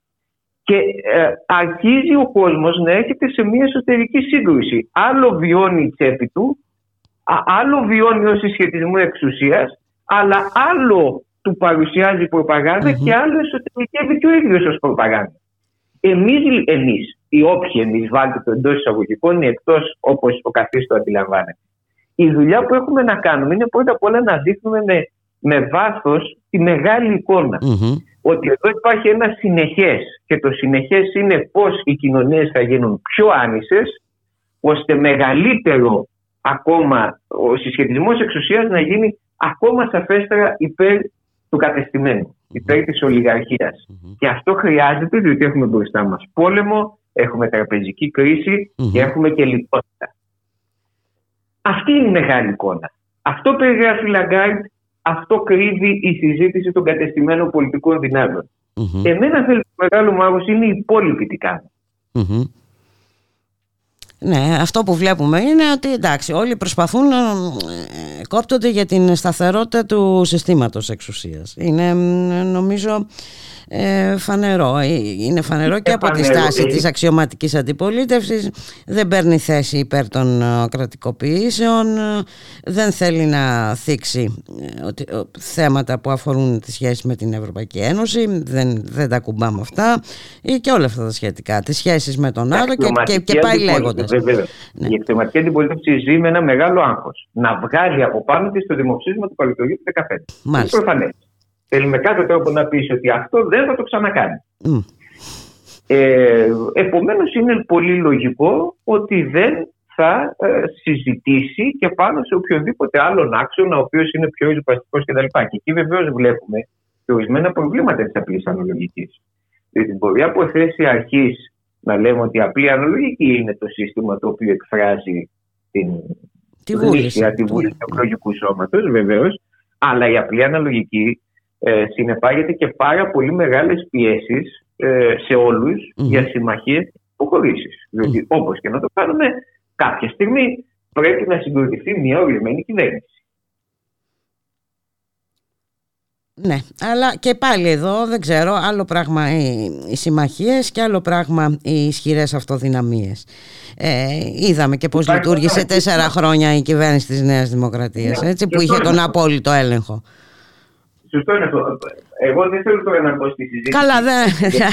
ναι, ναι, λέμε πώς έχουν τα πράγματα. Ναι. ναι, ναι, έχει ένα μεγάλο ενδιαφέρον για μένα πιο ουσιαστικό το εξής. Εδώ έχουμε κόμματα της αριστεράς, αντισυστημικά, αντικαταστατικά, πείτε όπως θέλετε, τα οποία έχουν πραγματικά κυβερνητική στρατηγική, δηλαδή τα οποία βλέπουν τον εαυτό τους ως πλειοψηφικά ρεύματα. Mm-hmm και κάνουν τις αντίστοιχες κινήσεις, ή έχουμε κόμματα της αριστεράς τα οποία έστω ανομολόγητα αρκούνται στη συμμετοχή στη Βουλή. Μάλιστα. Θεωρούν ότι δεν εκεί μπορούν να πάνε. Διότι ιδίως σε συνθήκες απλής αναλογικής, το δεύτερο δεν λέει πολλά πράγματα. Καλό είναι να υπάρχει, σημαντικό αλλά κάποια στιγμή, εάν θέλεις να αλλάξεις το ισχυρισμό και εφόσον συμμετέχεις mm-hmm. στο κοινοβουλευτικό παιχνίδι, πρέπει να είσαι και πλειοψηφική Και η η ουσιαστική κριτική που βέβαια θα γίνει προφανώ μετά τι εκλογέ στο εσωτερικό όλων των κομμάτων είναι δουλέψαν προς αυτή την κατεύθυνση ή δουλέψαν μόνο προς της οριακής επιβίωσης. Μάλιστα. Πάντως πρώτο μας καθήκον είναι να αποσταθεροποιήσουμε αυτό το, αυτό το σκηνικό. Ναι. Ε, είναι πρωταρχικής σημασίας. Ναι. Το μεγάλο είναι, συμφωνώ μαζί όχι το μεγάλο, το πρώτο είναι να αποτρέψουμε την προοπτική μιας καθεστωτικής συγκυβέρνηση. Mm-hmm. Το σύστημα εξουσίας θέλει μια τρικομματική συγκυβέρνηση, το ξέρουμε. Δεν ξέρουμε αν θα γίνει. Mm-hmm. Αλλά αυτό θέλει. Θέλει μια τρικομματική συγκυβέρνηση ή τουλάχιστον του πρώτου κόμματος με το κοινάν, την κομματική. Δουλεύει σε αυτό πάρα πολύ σιγά. Κατά τη γνώμη μου, είναι πολύ πιθανή η συγκυβέρνηση η Νέα Δημοκρατίας και κοινά, αλλά αυτή είναι μια τρίτη που μπορεί να μην έχει μεγάλη Λοιπόν, θα τα δούμε. ναι, φυσικά πόσο πιο δύσκολο και αριθμητικά θα κάνουν αυτόν τον συσχετισμό. Mm-hmm. Διότι, όπως πολύ σωστά είπατε, είχαμε και το 15-19 και το 19-23 ότι αυτή η οχταετία σταθερότητας συστημικής, καθεστωτικής, στην πραγματικότητα δεν έδωσε τίποτα καλό για τον ελληνικό λαό. Έτσι ακριβώς. Είχαμε αδιατάρακτο τετραετές μνημόνιο και αδιατάρακτη μεταμνημονιακή εντός πολλών εισαγωγικών θητεία, η οποία από τι σημαντεύτηκε καθεστωτισμό, παρακράτος, ιδιωτικοποίησης, τέμπη, λαιλασία του δημοσίου πλούτου και πολλά πολλά άλλα. Το πρόβλημα δηλαδή σε αυτές τις εκλογές, το ζήτημα το βασικό είναι να γίνει η ζωή τους δύσκολη, να μην μπορεί να σχηματιστεί καθεστωτική συγκυβέρνηση, αλλά αυτό την αμέσως επόμενη μέρα τη αδυναμία, δηλαδή στις 22 Μαου, συνεπάγεται για να έχει μέλλον ότι θα κατατεθεί ένα εναλλακτικό, πολύ βαθύτερο και πλουσιότερο σχέδιο μιας άλλης κυβερνητικής πλειοψηφίας. Διότι αυτός ε, δεν θα γίνει στην κυβέρνηση 22 Μαου, θα γίνει 3 Ιουλίου. Και αν δεν γίνει 3 Ιουλίου, θα γίνει το Σεπτέμβριο. Μάλιστα. Αλλά τελικώς θα γυρίσει και ο ίδιος ο λόγο και θα πει ρε παιδιά, καλά μας τα λέτε εσείς στην αριστερά. Ε, αλλά κάθε στιγμή να έχουμε και μια κυβέρνηση. Ναι. Κατανοητό. Βέβαια ε, πολλά γύρω μας αλλάζουν Να δούμε τι, με τα οποία δεν ασχολούμαστε Θα έχουμε μια συζήτηση για αυτά Ας πούμε έχει πολύ μεγάλο ενδιαφέρον τι γίνεται στην ε, Γαλλία ε, έχει πολύ μεγάλο ενδιαφέρον ε, τι γίνεται στις χώρες της Λατινικής Αμερικής. Ε, η Γαλλία στην οποία αναφερθήκατε, η οποία βέβαια έχει ένα άλλο πιο δύσκολο πολιτιακό σύστημα. Ναι. Ε, γιατί στην πραγματικότητα έχουν σχεδόν ένα εκλεγμένο βασιλιά για πέντε ναι, ακριβώς. Ε, και πάλι όμως είναι πολύ διδακτική. Στη Γαλλία έχουμε διαρκώς την περίοδο Σαρκοζή, Ολάν, Μακρόν μεγάλες κοινωνικές κινητοποίησεις. Τι συμβαίνει όμως, επειδή δεν κατατίθεται ή δεν πετυχαίνει εναλλακτικό πλειοψηφικό σχέδιο διακυβέρνησης, οι Γάλλοι χτυπιούνται με τις δυνάμεις του Μακρόν και πολύ καλά κάνουν, διεκδικούν, απορρίπτουν αλλά την κρίσιμη στιγμή το σύστημα τους εμφανίζει δύο πολύ συγκεκριμένες επιλογές. Αυτό είναι, ναι. ναι. ναι, ναι, ναι. Επομένως, όλη αυτή η κοινωνική κινητοποίηση αρχίζει να λαμβάνει χαρακτηριστικά μιας αενάως εκφραζόμενης δυσαρέσκειας, η οποία όμως ή πρέπει να σε πάει προς επαναστατική εξέλιξη, μακάρι δεν φαίνεται κάτι τέτοιο, αλλά πράγματι όσο αυτή η δυσαρέσκεια ισορρεύεται μαζί με άλλους υλικού παράγοντες καθίσταται πιο πιθανή από ό,τι ήταν 15-20 χρόνια πριν ή τελικώς εξατμίζεται μέσα σε μια σειρά κοινωνικών αγώνων οι οποίοι όμως δεν φτάνουν ποτέ να αλλάξουν το σχετισμό στην κορυφή. Και το ίδιο πρόβλημα έχουμε στην Ελλάδα. Το σύστημα εξουσίας, αν μου επιτρέπετε μισό νομίζω ότι υπάρχει ένα μεγάλο μάθημα.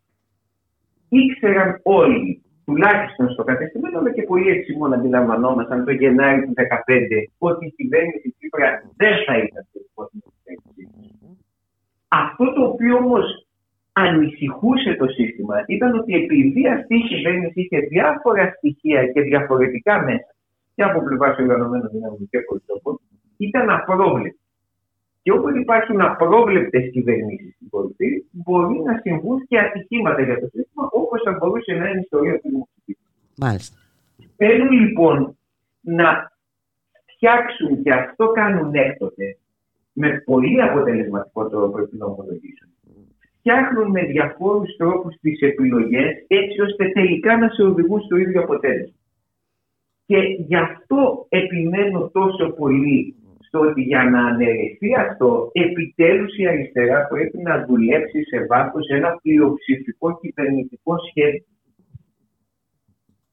Δεν αρκεί απλώς η παρουσία στη Βουλή, γιατί αυτό το σύστημα εξουσίας το έχει προσμετρήσει, το έχει υπολογίσει και έχει δει ότι μπορεί να το αντέξει. Μάλιστα. Κατανοητό. Κύριε Τζίμα, να σας ε, ευχαριστήσω πάρα πολύ για τη συζήτηση. Ε, όπως πάντα όλες οι συζητήσεις μας είχαν, ε, τουλάχιστον για μένα, πολύ μεγάλο ενδιαφέρον. Ε, μέχρι τις 21 Μαΐου θα τα ξαναπούμε, σίγουρα. αυτό είναι σίγουρο. Να είστε καλά. καλά, για χαρά.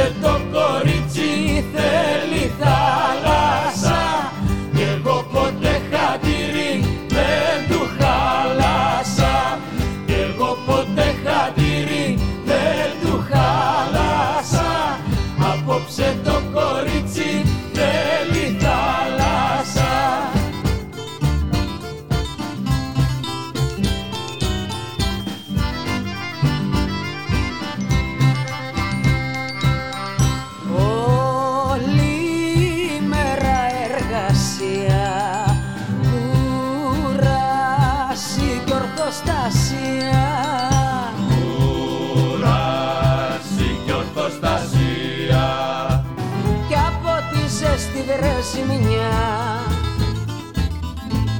Να σου έρχεται λίγο θυμινιά Απόψε που την εβγάλα την μπεμπέλη Μου σταρώ νύχτα ροσέρι και ρεμπέλη. Μου σταρώ νύχτα ροσέρι και ρεμπέλη. Απόψε που την εβγάλα την μπεμπέλη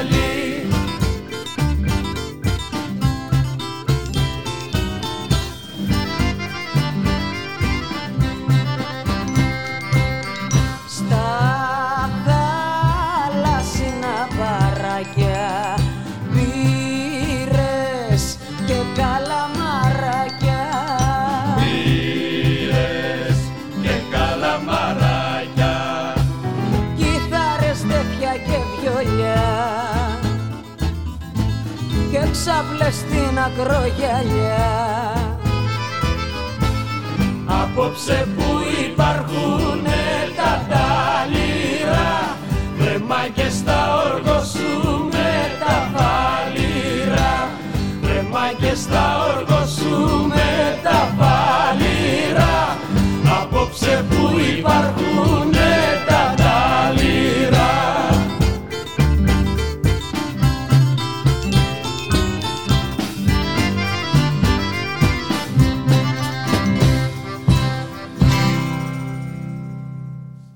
Ραδιομέρα.gr, 2 και 8 πρώτα λεπτά, στον ήχο Γιώργος Νομικός, στην παραγωγή για να Θανασίου Γιώργης Χρήστος, στο μικρόφωνο η Μπουλίκα Μιχαλοπούλου. Εδώ ε, ξεχνάμε τα βασικά των ε, ε, εκλογών, εδώ ασκου, ακούμε ως διακύβευμα την επενδυτική ε, βαθμίδα. Από κοντά βέβαια και η κινδυνολογία, ε, οι πρόθυμοι συνάδελφοι κινδυνολογούν και επιστρατεύουν και πάλι το φάντασμα των κλειστών τραπεζών ώστε η κοινή γνώμη να ξεχάσει τα πολλαπλά και πολύ σημαντικά προβλήματά της. Να καλωσορίσουμε τον εκπρόσωπο τύπου του ΜΕΡΑ 25, Έρικ Μιλτιάδη Έντμαν. Γεια σου Έρικ από την Χαΐα, από το Αίγιο. Πού σας... από, την, από, την, από την Ηλιόλου στην Πάτρα. Από την Ηλιόλου στην Πάτρα λοιπόν. Καλησπέρα. Ε, τι γίνεται εκεί; Όλα καλά, μόλις τελειώσαμε τη συνέντευξη τύπου του γραμματέα, του 25. Είχαμε όλα τα τοπικά μέσα εδώ. Ήταν μια ιδιαίτερα ευχάριστη συζήτηση, μπορώ να σου πω. Ήταν και προφιλικά προσκύμενη ε, πολλοί από τους δημοσιογράφους, στο οποίο δεν είμαστε συνηθισμένοι του Μέρα 25. Δεν σας ρώτησαν ε, αν θα κλείσετε τις ε, τράπεζες. Ήταν μόνο, μόνο η πρώτη ερώτηση που δεχτήκαμε. προφανώς, προφανώς. Και είναι και πάρα πολύ καλό αυτό, διότι μας δίνει την ευκαιρία να αναπτύξουμε όλα αυτά τα οποία λέμε εδώ και πάνω από δύο χρόνια για τις τράπεζες, για το σχέδιο Δήμητρο κτλ. Τα οποία τώρα ξαφνικά ανακαλύψανε τα συστημικά μέσα ενημέρωσης. Ε, τώρα, με συγκεκριμένο λόγο. Ας, όμως, έτσι. Με ναι. συγκεκριμένο λόγο, διότι ναι. κάναμε το εξή εγχώρη. Είπαμε σε prime time εκπομπή ότι υπάρχει εναλλακτική στη μόνιμη λαιλασία και απαξίωση της Ελλάδας και της ελληνικής κοινωνίας. Mm-hmm. Είπαμε ότι υπάρχει ουσιαστικά εναλλακτική στο να αγοράζουν τα αρπακτικά ταμεία στο 3% της ονομαστικής αξίας τα κόκκινα δάνεια των πολιτών και να τους ξεσπιτώνουν. Mm-hmm. Υπάρχει εναλλακτική στο 24% του ΦΠΑ. Μπορούμε να καταργήσουμε το 100% της προπληρωμής του φόρου, μπορούμε να αυξήσουμε τους μισθου Αλλά όλα αυτά προποθέτουν την ρηξη Το γεγονός ότι είπαμε στον ελληνικό λαό ότι μπορούν τα πράγματα να είναι αλλιώς, ότι ο, ο, ο μονόδρομος των μνημονίων δεν είναι πραγματικά μονόδρομος, αυτό είναι το οποίο ουσιαστικά μας έκανε να εισπράξουμε όλο αυτό το ιερό μένος και την, ε, την αγανάκτηση των συστημικών μέσων ενημέρωσης που με τη σειρά τους και τα μνημονιακά κόμματα έσπευσαν να υποστηρίξουν λέγοντας ότι το ΜΕΡΑ25 θα κλείσει τις τράπεζες και όλα τα σχετικά. Αυτά είναι γνωστά, είναι πράγματα τα οποία τα χρησιμοποιούν ενάντια και στον γραμματέα μας, Γιάννη Παρουφάκη, από το 2015 και ύστερα, δηλαδή η δολοφονία χαρακτήρας. Mm. Όλη αυτή η μαύρη προπαγάνδα που κάνουν για να ε, αποφύγουν ουσιαστικά αυτό το οποίο τους αξίζει για την απίστευτη εκείνη προδοσία του 2015 της ηρωικής αντίστασης που έδειξε ο ελληνικός λαός σε μια περίοδο όπου η Ευρωπαϊκή Κεντρική Τράπεζα μας έκλεισε τις τράπεζες. Θα θυμάσαι. Ε, ήμασταν υπό απίστευτη πίεση από τα συστημικά μέσα ενημέρωσης και του εξωτερικού, αλλά φυσικά και της ε, και της χώρας μας. Και παρόλα αυτά, μέσα σε όλη αυτή την κατάσταση, ε, οι, οι Ελληνίδες και οι Έλληνες ε, αντιστάθηκαν σε όλο αυτό που συνέβαινε και ψήφισαν όχι και τα μνημονιακά κόμματα σύσσωμα τους, ε, τους πρόδωσαν. Όλο αυτό είναι που πρέπει, προσπαθούν να ξεχαστεί, αλλά το ΜΕΡΑ25 δημιουργήθηκε ακριβώς για να μην ξεχαστεί και για να αντιπροσωπεύσουμε όλον αυτόν τον κόσμο ε, για άλλη μια φορά ούτως ώστε να υπάρξει επιτέλους αυτή η ρήξη η οποία δεν έγινε ποτέ το 2015 και να μπορέσει η χώρα μας να γίνει πάλι βιώσιμη και να σταθεί στα πόδια της.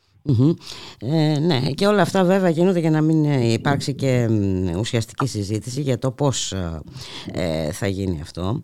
Ε, ακριβώς, αυτό το, πολύ ξέρεις, θα τους γυρίσει μπούμεραν, διότι ε, έβλεπα χθες τα στατιστικά του Twitter για παράδειγμα ναι. και ένας από τους όρους οι οποίοι ήταν ε, από τους πρώτους στην αναζήτηση ήταν το σχέδιο Δήμητρα. Ναι, Οπότε όλη αυτή η συζήτηση που γίνεται, ναι, ναι πανελλαδικά, ε, όλη αυτή η συζήτηση που γίνεται για να χτυπήσουν το ΜΕΡΑ 25 έχει ακριβώς ε, το αντίθετο αποτέλεσμα. Οπότε έχουμε κάθε λόγο να είμαστε ε, αισιόδοξοι και βλέπουμε ότι ο, αυτή η κινδυνολογία, η οποία είναι ακριβώς η ίδια κινδυνολογία που εισέπραξε ο ελληνικός λαός και το 2015, mm-hmm. όπως δεν δούλεψε τότε, δεν δουλεύει και τώρα. Και θα θυμίσουμε εδώ και μια άλλη στατιστική.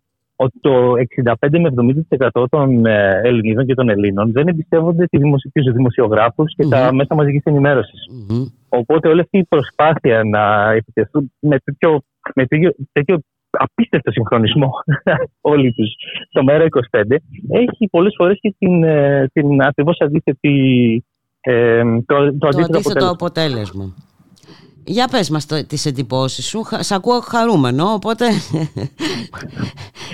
Κοίτα, είμαι από τότε που γίναμε viral, με ρονιχτή στα ραδιόφωνα και στη τηλεόραση ε, και γενικά αυτό που βλέπω είναι στην αρχή μια προσπάθεια να παρουσιάσουν με, με, με, με, με απίστευτη κινδυνολογία και με όρους mm-hmm.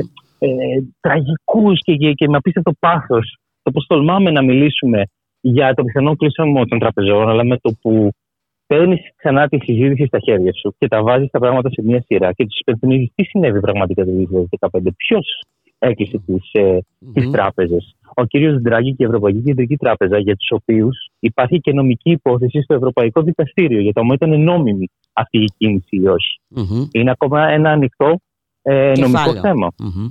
Και φυσικά, ε, όταν υπενθυμίζεις ότι παρόλη αυτή την, ε, το, τον πόλεμο που δέχτηκε ο ελληνικός λαός, αντιστάθηκε.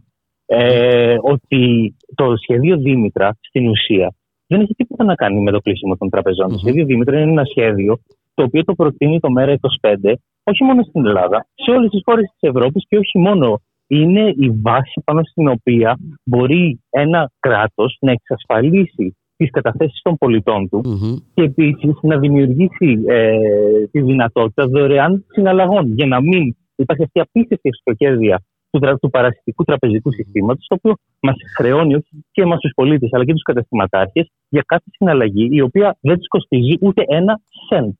Ε, δηλαδή, είναι μια βάση η οποία χρειάζεται για να μπορέσει η ελληνική κοινωνία να αναπνεύσει γενικότερα. Και πάνω σε αυτή τη βάση, αυτή, αυτό το σχέδιο Δήμητρα δημιουργεί και την οχύρωση την οποία χρειάζεται η ελληνική οικονομία στα πλαίσια αυτή του της οικονομικής κρίσης την οποία βλέπουμε να εξελίσσεται με το ό,τι έγινε στη Silicon Valley Bank, την Credit Suisse. Εδώ δεν μπορούμε να εγγυηθούμε την Credit Suisse, θα εγγυηθούμε την Alpha Bank και, και την Piraeus. Δηλαδή το γεγονός ότι δεν υπάρχει ένα σχέδιο Δήμητρα από τα άλλα κόμματα αυτής της χώρας. Αυτό είναι το πραγματικό έγκλημα. Αυτό είναι που είναι πραγματικά επικίνδυνο. Το ότι δεν είναι προετοιμασμένοι ναι, για μια πιθανή κατάρρευση και κλείσιμο των τραπεζών και προσπαθούν να χρησιμοποιήσουν το γεγονός ότι το ΜΕΡΑ25 έχει ένα τέτοιο σχέδιο, είναι προετοιμασμένο για αυτό το ενδεχόμενο και για μια πιθανή και ένα πιθανό οικονομικό πόλεμο, σαν αυτό που είχαμε το 2015 ε, από την Ευρωπαϊκή Κεντρική Τράπεζα, το προσπαθούν να το χρησιμοποιήσουν αυτό εναντίον μας. Αλλά όπως είπα και πριν, ε, από ό,τι φαίνεται έχει το αντίθετο αποτέλεσμα. Ε, ναι, γιατί ο κόσμος ε, έχει βιώσει και στο πετσί του. Ε, κάποια και συνεχίζει να τα βιώνει. Ε, και κάποια απλά στοιχεία. Δεν, δεν είναι τίποτα περίπλοκο. Υπάρχουν μερικά απλά στοιχεία που πιστοποιούν αυτά που λέμε τώρα ότι είμαστε μέσα στις τρεις φτωχότερες χώρες της Ευρώπης. Τι να πούμε. Ότι, ότι είμαστε στο κατέ, ούτε στην, έχουμε την, από τις μικρότερες αγοραστικές δυνάμεις ε, τι να πούμε δηλαδή. Τρίτη, τρίτη από το τέλος αγοραστικής δύναμης και το 60% των, ε, των, των κατοίκων αυτής της χώρας δεν έχει πάνω από 5.000 ευρώ στη τράπεζα.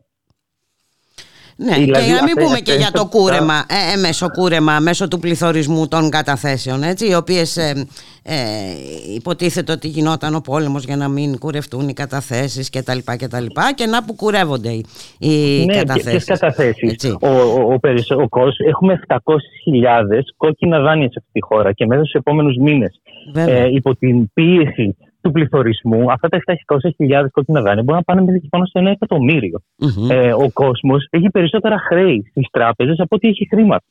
Και προσπαθούν να, να, να χρησιμοποιήσουν το ότι οι, οι, αυτές οι, οι, κατα, οι καταπτωχευμένες τράπεζες αυτής της χώρας μπορεί να, να, να έχουν προβλήματα, προσπαθούν να το χρησιμοποιήσουν για να φοβήσουν τον κόσμο. Ε, αλλά αυτό, όπως, ε, όπως ήταν και την περίοδο όταν, είχαν, όταν πρωτοσυνέβη το έγκλημα των τεμπών, ε, τους γυρνάει όπως είπα και πριν μπούμερανγκ, διότι φέρνει στο δημόσιο διάλογο τα οποία είχαν προσπαθήσει να τα καταπιέσουν για πάνω από μία Και είναι θέματα τα οποία τα ζει ο κόσμος στην καθημερινότητά του και ακούει τι έχουν να πούν όλα τα κόμματα σε σύγκριση με το τι έχει να πει το ΜΕΡΑ25 και βλέπουν ποιοι έχουν πραγματική ουσιαστική πολιτική για αυτά τα προβλήματα και ποιοι όχι. Μάλιστα.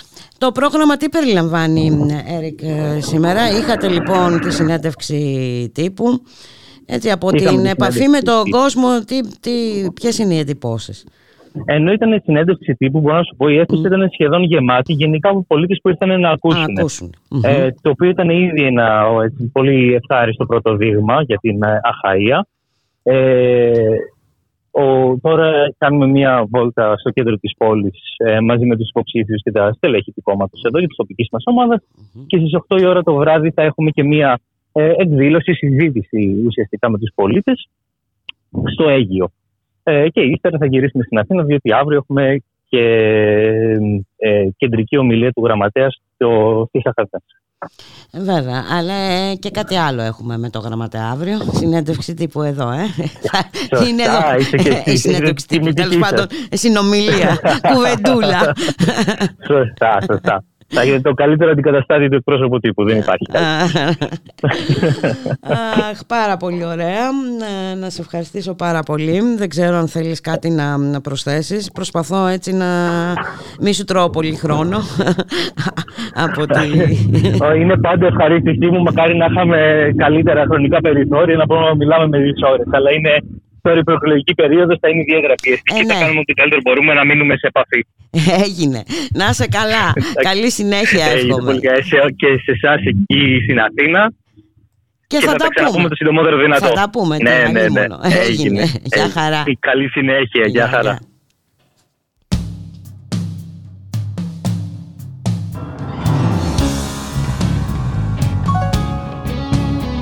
Σκότωστε με έξω από το προποτζίδικο Καθώς θα βγαίνω με το χέρι μου στη τσέπη. Πριν γίνω πλούσιος με πλούτο αεριτσίδικο Πριν κρεμαστώ στο χ το ξύλινο ενός δέρπι Πέμπα δέσποτο πετάει πάνω απ' τα γήπεδα Κι ο μπλε καπνός που βγαίνει από τα πρακτορία μια χιλιόμενης κερκίδα στα επίπεδα θα ανεβαίνουν σαν αιώνια τιμωρία. Της φτώχειας θα πληρώσω το μερίδιο θα πω της εβδομάδας το αντίο. Θα γράψει ένας φίλος μου επικίδιο θα με τυλίξουνε σε μια σημαία δελτίο Πνεύμα δέσποτο πετάει πάνω απ' τα γήπεδα. Κι ο μπλε καπνός που βγαίνει απ' τα πρακτορία. Μια χιλιόμενης κερκίδα στα επίπεδα. Θα ανεβαίνουν σαν αιώνια τιμωρία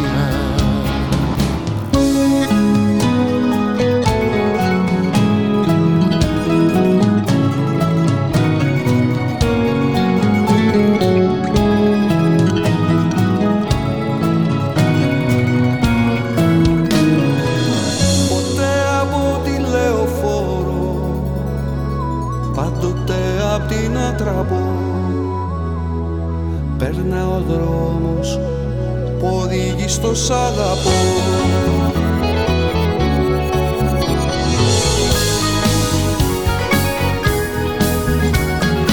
Στο δρόμο για το φέγγον όρος εθελουσίως ασκητές. Έτσι γαμάει λεωφόρος έτσι αγαπάνε οι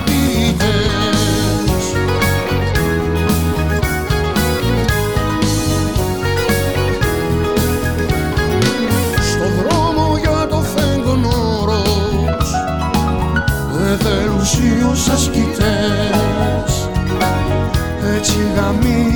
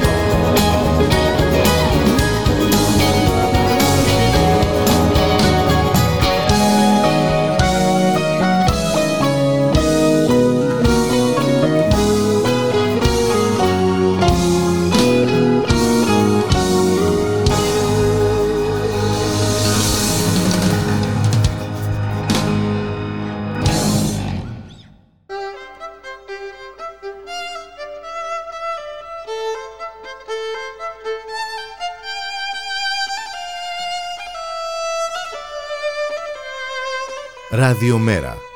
Η ανυπακοή στο ραδιόφωνο.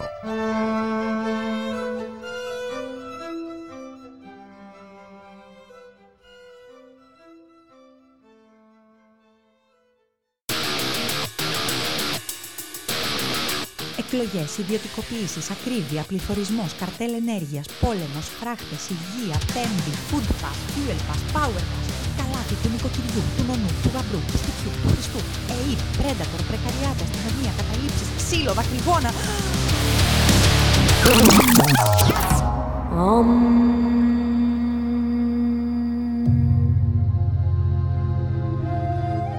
Εισπνοή, εκπνοή, με την Κατερίνα Χιωτίνη.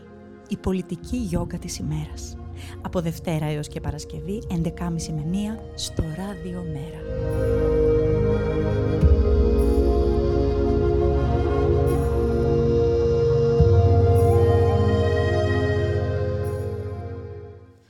Ραδιομέρα.gr, 2 και 24 πρώτα λεπτά. Στον ήχο Γιώργος Νομικός, στην παραγωγή για να Θανασίου Γιώργης Χρήστος, στο μικρόφωνο Ιμπούλικα Μιχαλοπούλου.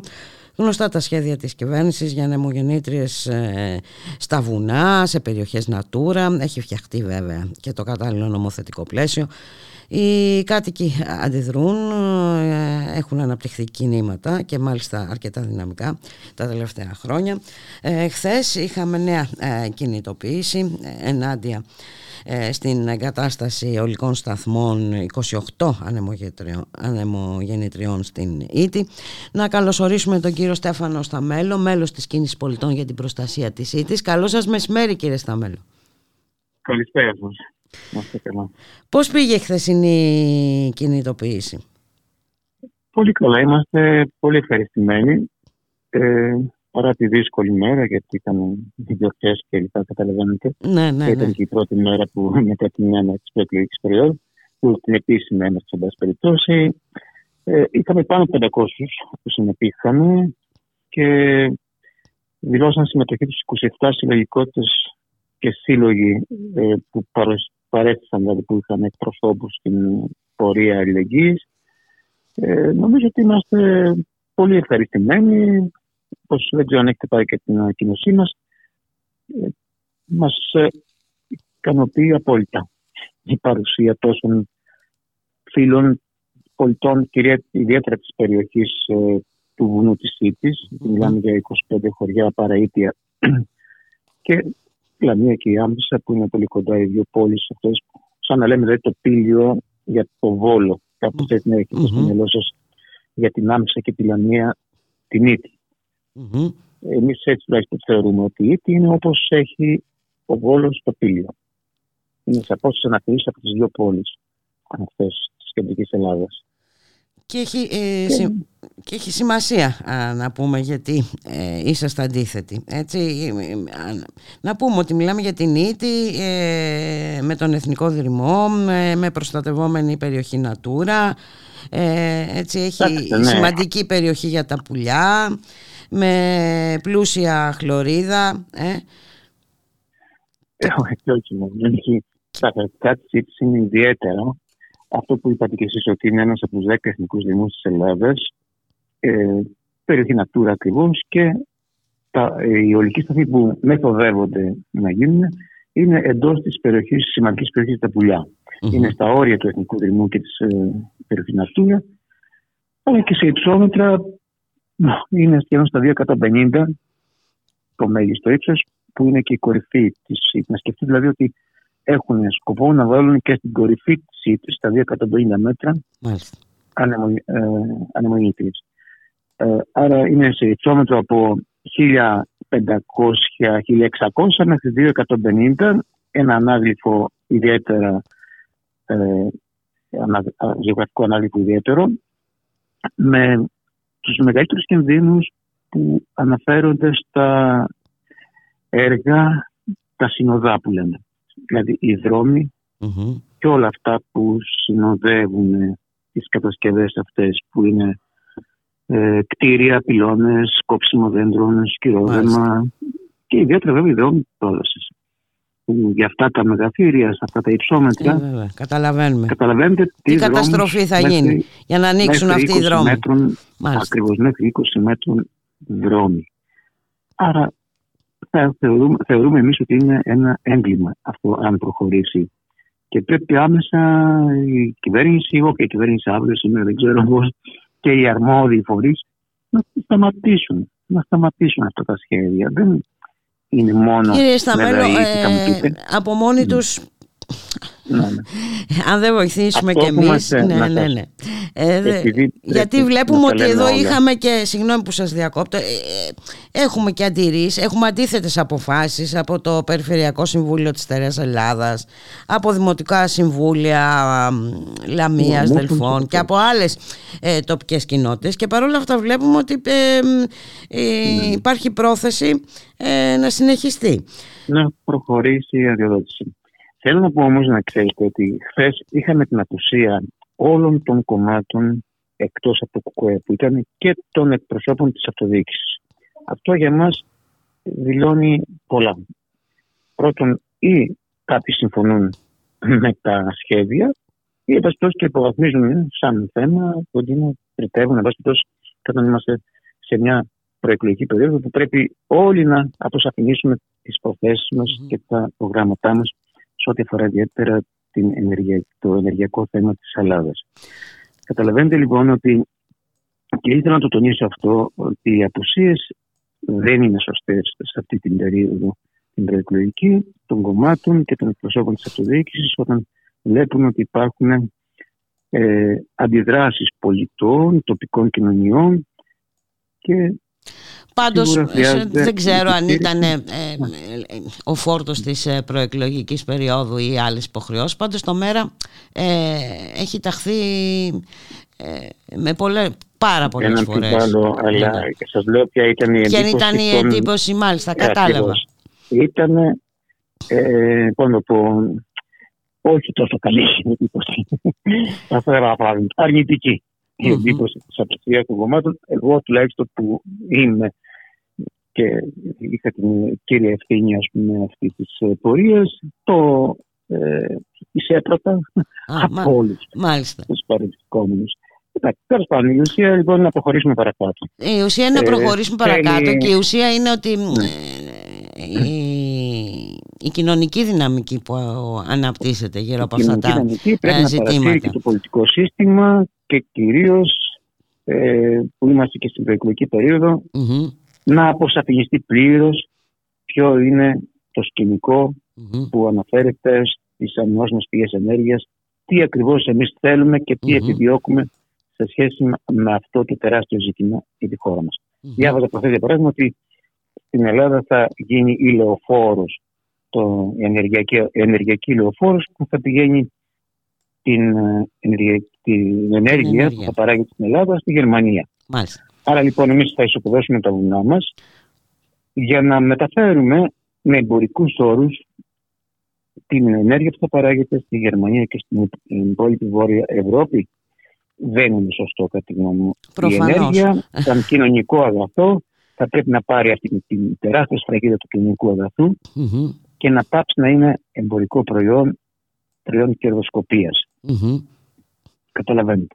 Μια χαρά. Σαν μέρα Υποθέτω ότι αυτό βεβαίως το ασφάλιστο, καταλαβαίνω απόλυτα ε, και έτσι πρέπει να είναι. Ε, υπάρχουν οι Αλλά πρέπει το υπόλοιπο πολιτικό σύστημα αυτό να το βάλετε στο τραπέζι mm-hmm. τη συζήτηση, όποια συζήτηση, ότι ξεκινάμε από το ότι η ενέργεια είναι κοινωνικό και προχωρούμε με διαφάνεια και όρους συζήτησης με, με τις τοπικές κοινωνίες και γενικότερα με κοινωνία για να χαράξουμε το ενεργειακό μέλλον της χώρας μας.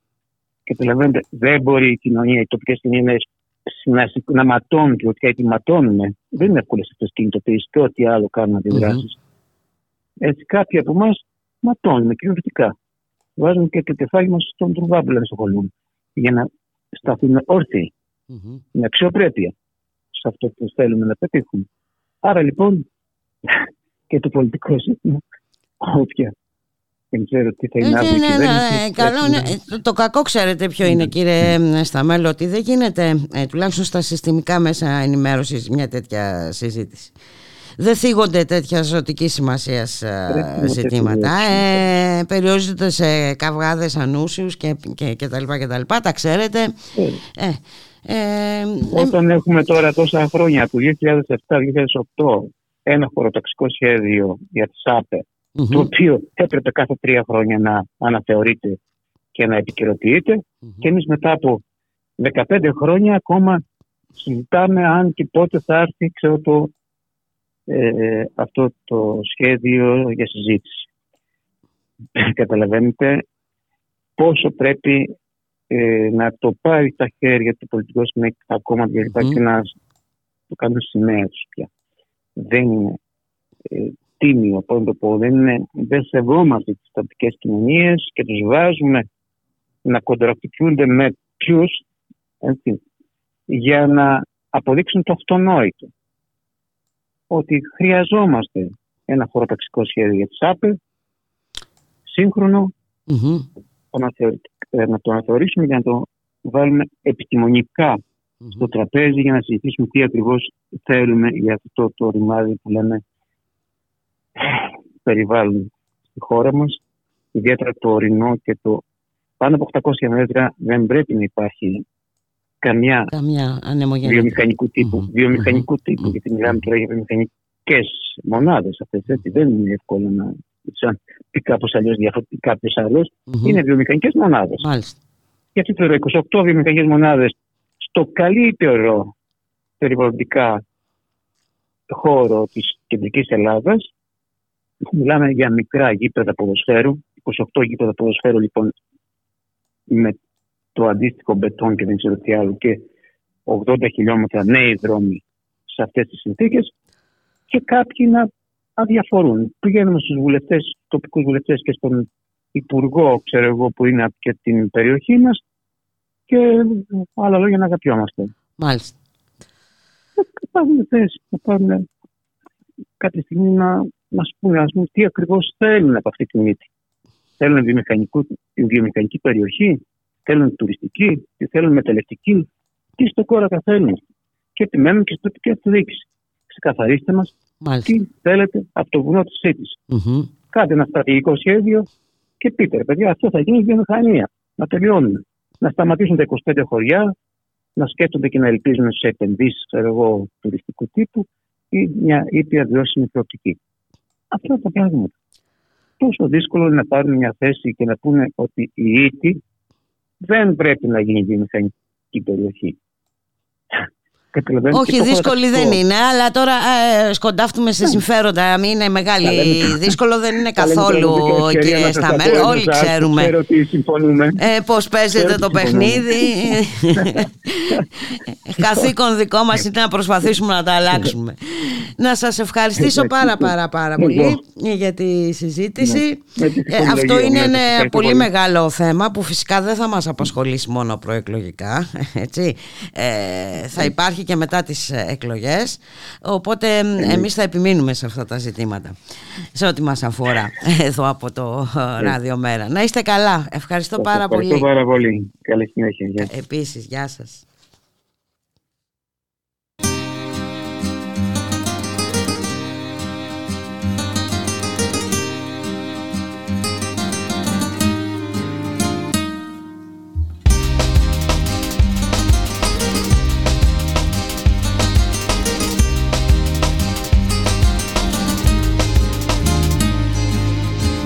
Καθόμουν στο δρόμο τη γωνία. Χάζευα απ' την άκρη μου όλη την κοινωνία. Ήρεμος κατάραχος στην ταράχη των άλλων. Ένιωσα εχθρικό το περιβάλλον. Να σου προ τα μάτια μου και ένας Ρωμαλαίος που νόμιζω ότι τα χάμου γινόταν θαραλέος. Μοιράζοντας χαστούκια και μπουκέτα στο κοσμάκι. Περίμενε να ακούσει παλαμάκι. Άντε γάμι σου γίγαντα εσύ και η δική σου. Δεν νοιάζομαι για σένα ναι και για την άποψή σου. Μα έτσι κι αλλιώς η άποψη θέλει και μια λουδάκι. Και εσύ το έχεις για πηγλιπιδάκι Σήκω και φύγε από εδώ αυτή είναι η γειτονιά μας. Κάτω από τα μπαλκόνια μας και τα παραθυρά μας. Δεν θέλουμε να βλέπουμε ράιχ νούμερο 4 Ούτε λεγεωνάριους του Κεσάρα Σήκω και πήγαινε άνοιξε βιβλίο ιστορίας. Την πρόδοση ανάβρι της δικιάς σου συμμορίας. Τρέχα να μάθεις την ορθογραφία τώρα σβέλτα. Δεν γράφεται το Ελλάδα με δυο δέλτα. Εσύ που μας το παίζεις, του έθνους πατριώτης, της κεφαλαιοκρατίας μας στρατιώτης. Εσύ που κάνεις πόλεμο μονάχας στου αμάχους. Στο πόλεμο όμως χώθηκες πίσω από τους βράχους. Εσύ που έχεις γονίδια του Μεγά Αλεξάνδρου Και τατούα στο χέρι σου το σχήμα του Μεάνδρου Πες μου αν έγραφες το τεστ του DNA τα αίτια που δεν είστε γενναίοι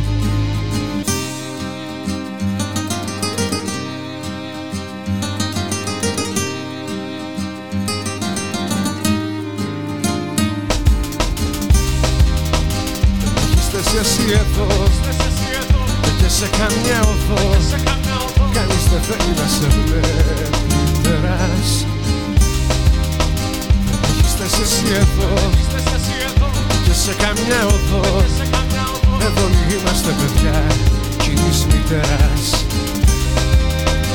Έχεις θέση εσύ εδώ Και σε καμιά οδό. Κανείς δεν θέλει να σε βλέπει τεράς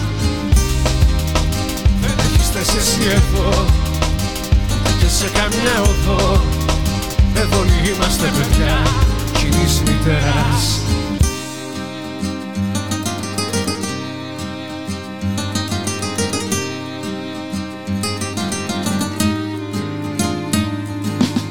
και όλη η ράτσα σας δεν θέλετε τις ράτσες. Το στέλνει όμως τις δικές σας φάτσες. Η ράτσα και τα μπράτσα και η ξυρισμένη φάτσα. Και όταν είδατε να ζήσα τον Αρτέμι Μάτσα Κουκούλα στη συνείδηση, κουκούλα στο κεφάλι. Και σήμερα λεφτά με το τσουβάλι. Κι αυτός που σας πολέμησε στις ράχες σαν τζακάλι Σήμερα να κάνει το χαμάλι. Και ποιος να το πιστέψει στην τηλεοπτική ενημέρωση Πως τα σας έχει κάνει κι αφιέρωση Τους ταχαλίγους και κυνηγημένους πηγάδες Αυτή η δυσφήμιση όμως κρύβεται μενάδες Ήρωες σας κάνανε οι καναλάρχες Οι παρανόμως νομιμοί μας φεουδάρχες. Στις χώρας στο κατάστημα οι καταστηματάρχες Σας όρισαν του δρόμου ταγματάρχες να κράζετε συνθήματα με δολοφόνου βλέμμα. Αφού χωνέψατε την πρωτεΐνη μες στην κρέμα. Εμείς έχουμε λόγο τιμής και όχι αίμα. Και δεν αξίζετε ούτε του άλλου μας το φλέμα. Εσύ και η δική σου μεγάλες το ανάστημα Όσο και να μπολιάζετε το βλάστημα. Το δέντρο σας γεννήθηκε από μόλυνση. Ένα ξερίζωμα θα δώσει διευκόλυνση. Όσο κι αν μιλήσω για σένα τσάμπα μιλάω. Τα φτάκια όμως δεν τα γαργαλάω Απ' τη φωνή σου δεν φοβάμαι κι ούτε κλαίω. Κι από τον τάφο μου μαλάκα θα στα λέω.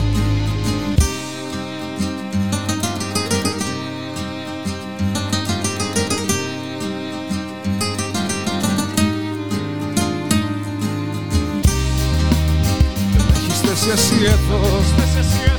Και σε καμιά οδό. Κανείς δεν θέλει να σε βλέπει έχεις θέση εσύ εδώ. Και σε καμιά οδό. Εδώ είμαστε παιδιά κοινής μητεράς Δεν έχεις θέση εσύ εδώ. Και σε καμιά οδό. Κανείς δεν θέλει να σε βλέπει τεράς Είσαι εσύ εδώ. Και σε καμιά οδό. Εδώ όλοι είμαστε παιδιά κοινής μητεράς Δεν έχεις θέση εσύ εδώ. Και σε καμιά οδό. Κανείς δεν θέλει να σε βλέπει. Τεράς Δεν έχεις θέση εσύ εδώ. Και σε καμιά οδό. Εδώ όλοι είμαστε παιδιά. Κοινής μητεράς Είσαι εσύ εδώ. Και σε καμιά οδό. Κανείς δεν θέλει να σε βλέπει. Περάς Δεν έχεις θέση εσύ εδώ και σε καμιά οδό. Εδώ όλοι είμαστε παιδιά κοινής μητεράς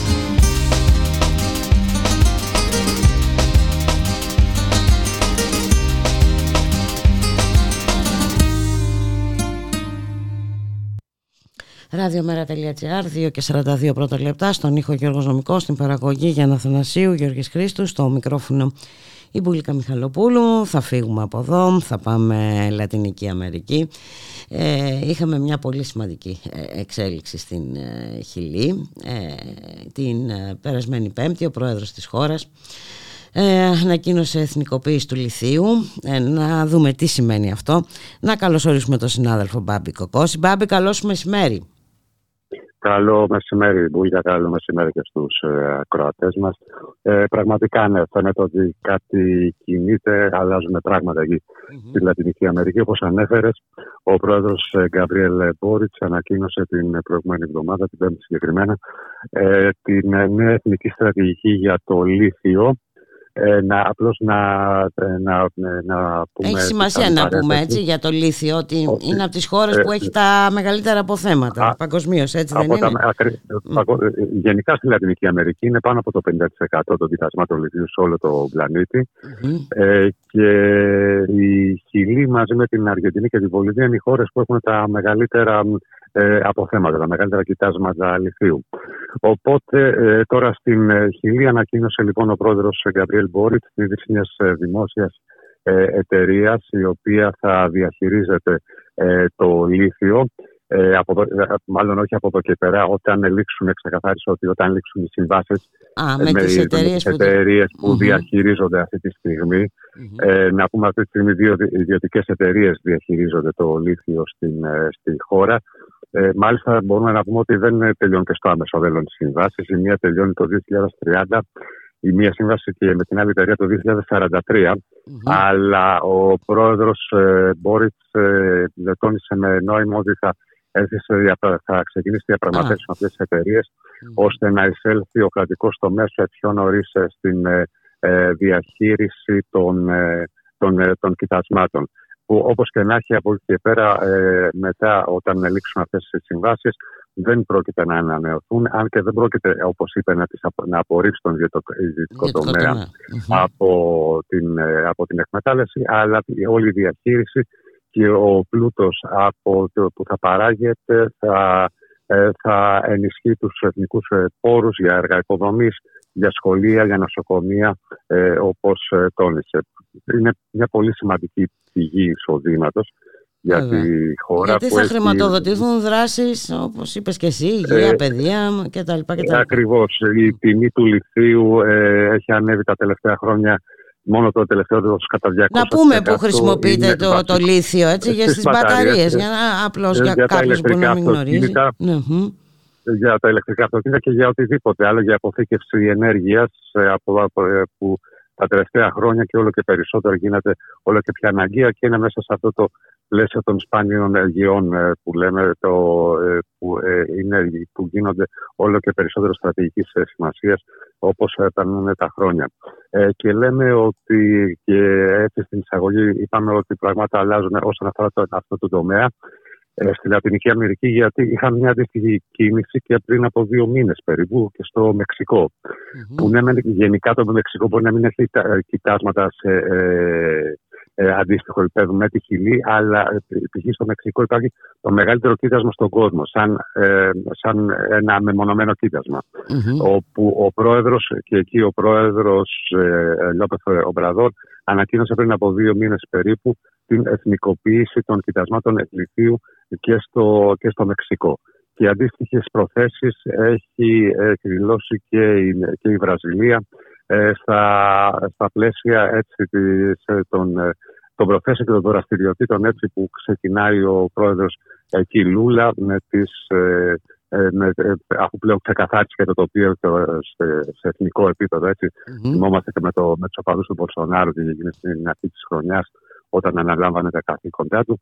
Και τώρα φαίνεται να αναλαμβάνει πιο ενεργό ρόλο όσον αφορά και την κοινωνική πολιτική αλλά και το διεθνή ρόλο της Βραζιλίας, θα λέγαμε, με την πολύ σημαντική επίσκεψη που έκανε και την προηγούμενη εβδομάδα ε, στη Κίνα με τις ε, συμφωνίες δισεκατομμυρίων. Αλλά το σημαντότερο αυτές οι συμφωνίες έτσι, ε, υπογράφηκαν και θα, θα γίνουν αυτές οι εμπορικές συμφωνίες θα, θα, θα πραγματοποιηθούν με τα εθνικά τους νομίσματα σε μια προσπάθεια αποδολαριοποίησης έτσι, του, του γενικά του παγκόσμιου συστήματος και με τις ιδέες και με τις σκέψεις των BRICS έτσι να εισάγουν ένα καινούριο νόημα, νόμισμα, για να ξεφύγουν, να ξεφύγουν, από, το... από, το, από το δολάριο.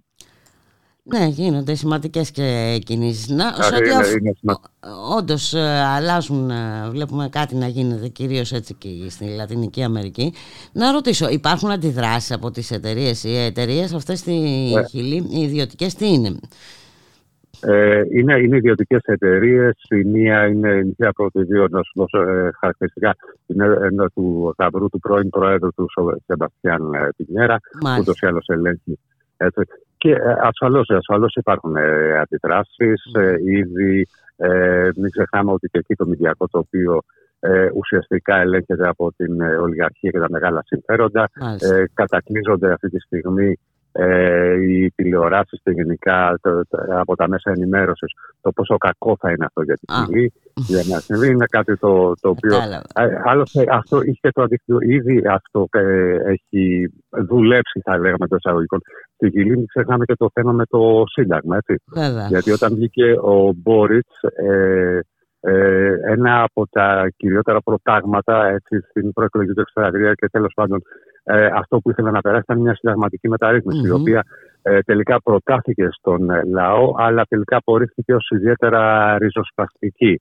Γιατί ακριβώς όλο αυτό το διάστημα ε, που ε, επεξεργαζόταν το νέο σύνταγμα, που παρουσιάστηκαν τα, τα άρθρα και όλα αυτά, υπήρξε ένας φοβερός πόλεμος από όλο αυτό το μηδιακό κατεστημένο και την, και την ολιγαρχία κατά ε, όλων αυτών των ε, σχεδίων της ε, του συντάγματος, όπου τελικά απέτυχε αυτή τη στιγμή η Χιλή βρίσκεται σε μια διαδικασία ε, επαναπροσδιορισμού των νέων άρθρων του συντάγματος, τα οποία θα κατατεθούν, θα παρουσιαστούν εκ νέου κάποια στιγμή το, το φθινόπωρο για μια καινούργια διαβούλευση και ενδεχομένως κάποιο δημοψήφισμα ε, που θα γίνει για το, για το νέο σύνταγμα. Δηλαδή, η μάχη σίγουρα δεν, ε, δεν έχει τελειώσει, ο πόλεμος αναμένεται να είναι σκληρός. αλλά σίγουρα αυτή τη στιγμή τονίζουμε τις προθέσεις και πράγματι υπάρχει υπάρχουν, ε, υπάρχουν εναλλακτικές. Υπάρχουν εναλλακτικές και όταν αυτές οι εναλλακτικές έρχονται και από ε, διαφορετικές πλευρές, έτσι από διαφορετικές ε, χώρες, ε, είναι ακόμα, γίνονται ακόμα ισχυρότερες. Ε, αναφέρουμε και στην προσπάθεια και κοινού νομίσματος και τα λοιπά, να έχουν άλλες, άλλου τύπου συναλλαγές μεταξύ τους. Και, ακριβώς, δεν είναι κάποιες μεμονωμένες ενέργειες, απλώς mm-hmm. γίνονται σε πολλά επίπεδα, είναι πολυεπίπεδες και έχουν ε, αρκετές ε, εκφάνσεις και δραστηριοποιούν μάλιστα και διαφορετικούς τομείς της οικονομίας και της κοινωνίας. Τα οποία είναι πολύ σημαντικά και τα οποία δημιουργούν μια δυναμική, θα λέγαμε, να δούμε πώς ε, θα κατάληξει. Πάντως σίγουρα είναι είναι ε, έτσι, κοινή Σίγουρα ναι. και, και έχει και πολύ μεγάλο ενδιαφέρον. Θα έχει και η συνέχεια. Να σε ευχαριστήσω πάρα πολύ Μπάμπη Κοκόση. Αν θέλεις, ναι, αν θέλεις να κάνουμε ναι. δυστυχώς μια αναφορά και πάλι στο, στη Μέση Ανατολή όπου ε, εν ώψη τώρα και των ε, εορτασμών για την ημέρα της ανεξαρτησίας του Ισραήλ ε, αύριο ε, έχουν κλείσει όλους, το Ισραήλ έχει κλείσει όλους τις, ε, τις διόδους και δεν ξέρω τι να πω. Ίσως σαν ε, για, για τους εορτασμούς εντός εισαγωγικών έτσι της ημέρας της αναξαρτησίας. Είχαμε επιχειρήσεις σε, σε, σε, σε καταβλισμούς προσφύγων στην ε, Δυτική Όχθη, στη Λωρίδα της ε, Γάζας. Κάποιοι νέοι απλά τράπηκαν σε φυγή βλέποντας μια περιπολία, άρχισαν να πυροβολούν, υπήρξε ένας νεκρός. Επίσης από την άλλη πλευρά είχαμε πάλι χθες βομβαρδισμούς σε θέσεις της Χεσμολά στη νότια Συρία από, το, από την ε, Ισραηλινή ε, αεροπορία. Ε, Δυστυχώς είναι ένα δράμα που δεν τελειώνει. Ε, η, η Ισραηλινή επιθετικότητα ε, συνεχώς εντείνεται. Το συνεχώς εντείνεται, αλλά. Του χρόνου σχεδόν, σχεδόν 100 Παλαιστίνοι, 95 έχουν σκοτωθεί από τις επιχειρήσεις του Ισραηλινού στρατού. Και το απλώ το αναφέρω Μπούλγα γιατί δεν, δεν θα, αυτές τις, τις, αυτά τα νέα δεν, δεν πρόκειται να τα ακούσουμε που Προφανώς και πολύ καλά κάνεις ε, που το αναφέρεις. Έτσι, γιατί... Απλώς να, το, να, να τονίσουμε ότι εκεί είναι άλλος κόσμος εκεί. Εκεί δεν λειτουργεί ούτε το διεθνές δίκαιο ούτε τίποτα. Ακριβώς, δυστυχώς, ακριβώς, ακριβώς. Να είσαι καλά, Μπάμπη. Σε ευχαριστώ πολύ. Καλή συνέχεια. Και εγώ ευχαριστώ. Καλό απόγευμα. Γεια χαρά.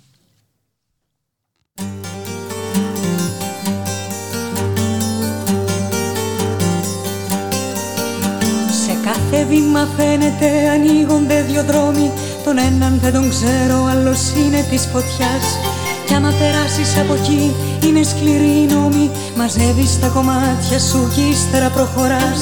Μαζί σου δεν μπορούσα να κρατήσω πισινή Καλούσα και το πείσμα και την τρέλα μου απ' τα βάθη.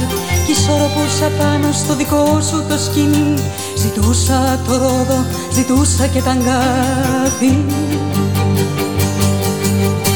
για μένα ήσουν θανατηφόρος πύρατος Που μου δώσε όμως χάρη και μ' άφησε να ζήσω Και είδα πως γίνεται απ' τα σκοτάδια φως Σιγά σιγά κι εγώ να ανατέλω μαζί του και ήρθε η ώρα να σας αποχαιρετήσουμε, να σας ευχηθούμε να είστε όλες και όλοι καλά. Ε, αύριο πάλι κοντά, μην ξεχνάτε, στη μία, εδώ καλεσμένος στο στούντιο του Ράδιο Μέρα, ο γραμματέας του Μέρα 25 Γιάννης Βαρουφάκης. Για χαρά λοιπόν, μέχρι αύριο, ακολουθεί το βέτο με τον Δημήτρη Λιάπη. Αλλιώς το νιώθω μέσα μου αυτό που σπαρταράει Τώρα έχω στο δισάκι μου τεράστια περιουσία Και πέρπατο ξοδεύοντας σε δύσκολη εποχή. Στου κόσμου τα παράτερα δεν δίνω σημασία. Απ' την αγάπη πέθανα και να με ζωντανή. Για μένα ήσουν θανατηφόρος πύρετος Που μου δώσε όμως χάρη και μ' άφησε να ζήσω Και είδα πως γίνεται απ' τα σκοτάδια φως. Σιγά σιγά κι εγώ να ανατέλω μαζί του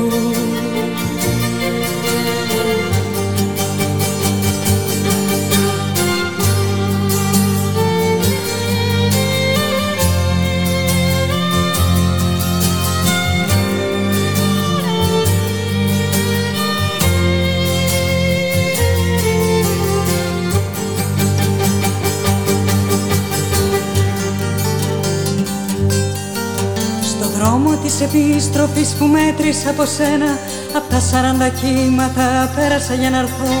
Ο κύκλος που άνοιξε πλατιά έκλεισε και για μένα Και τις καινούριες θάλασσες μαθαίνω για να βγω. Με μία τόσο ζώρικη και ωραία ιστορία Το ξέρω πως την πάθανε πολύ κάποια φορά.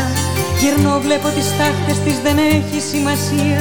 Με τίποτα δεν θα άλλαζα μια τέτοια πυρκαγιά ήσουν θανατηφόρος πύρενος Που μου δώσε όμως χάρη και μ' άφησε να ζήσω Και είδα πως γίνεται απ' τα σκοτάδια φως. Σιγά σιγά κι εγώ να ανατέλω μαζί του. Για μένα ήσουν θανατηφόρος πύρετος Που μου δώσε όμως χάρη και μ' άφησε να ζήσω Και είδα πως γίνεται απ' τα σκοτάδια φως. Σιγά σιγά κι εγώ να ανατέλω μαζί τους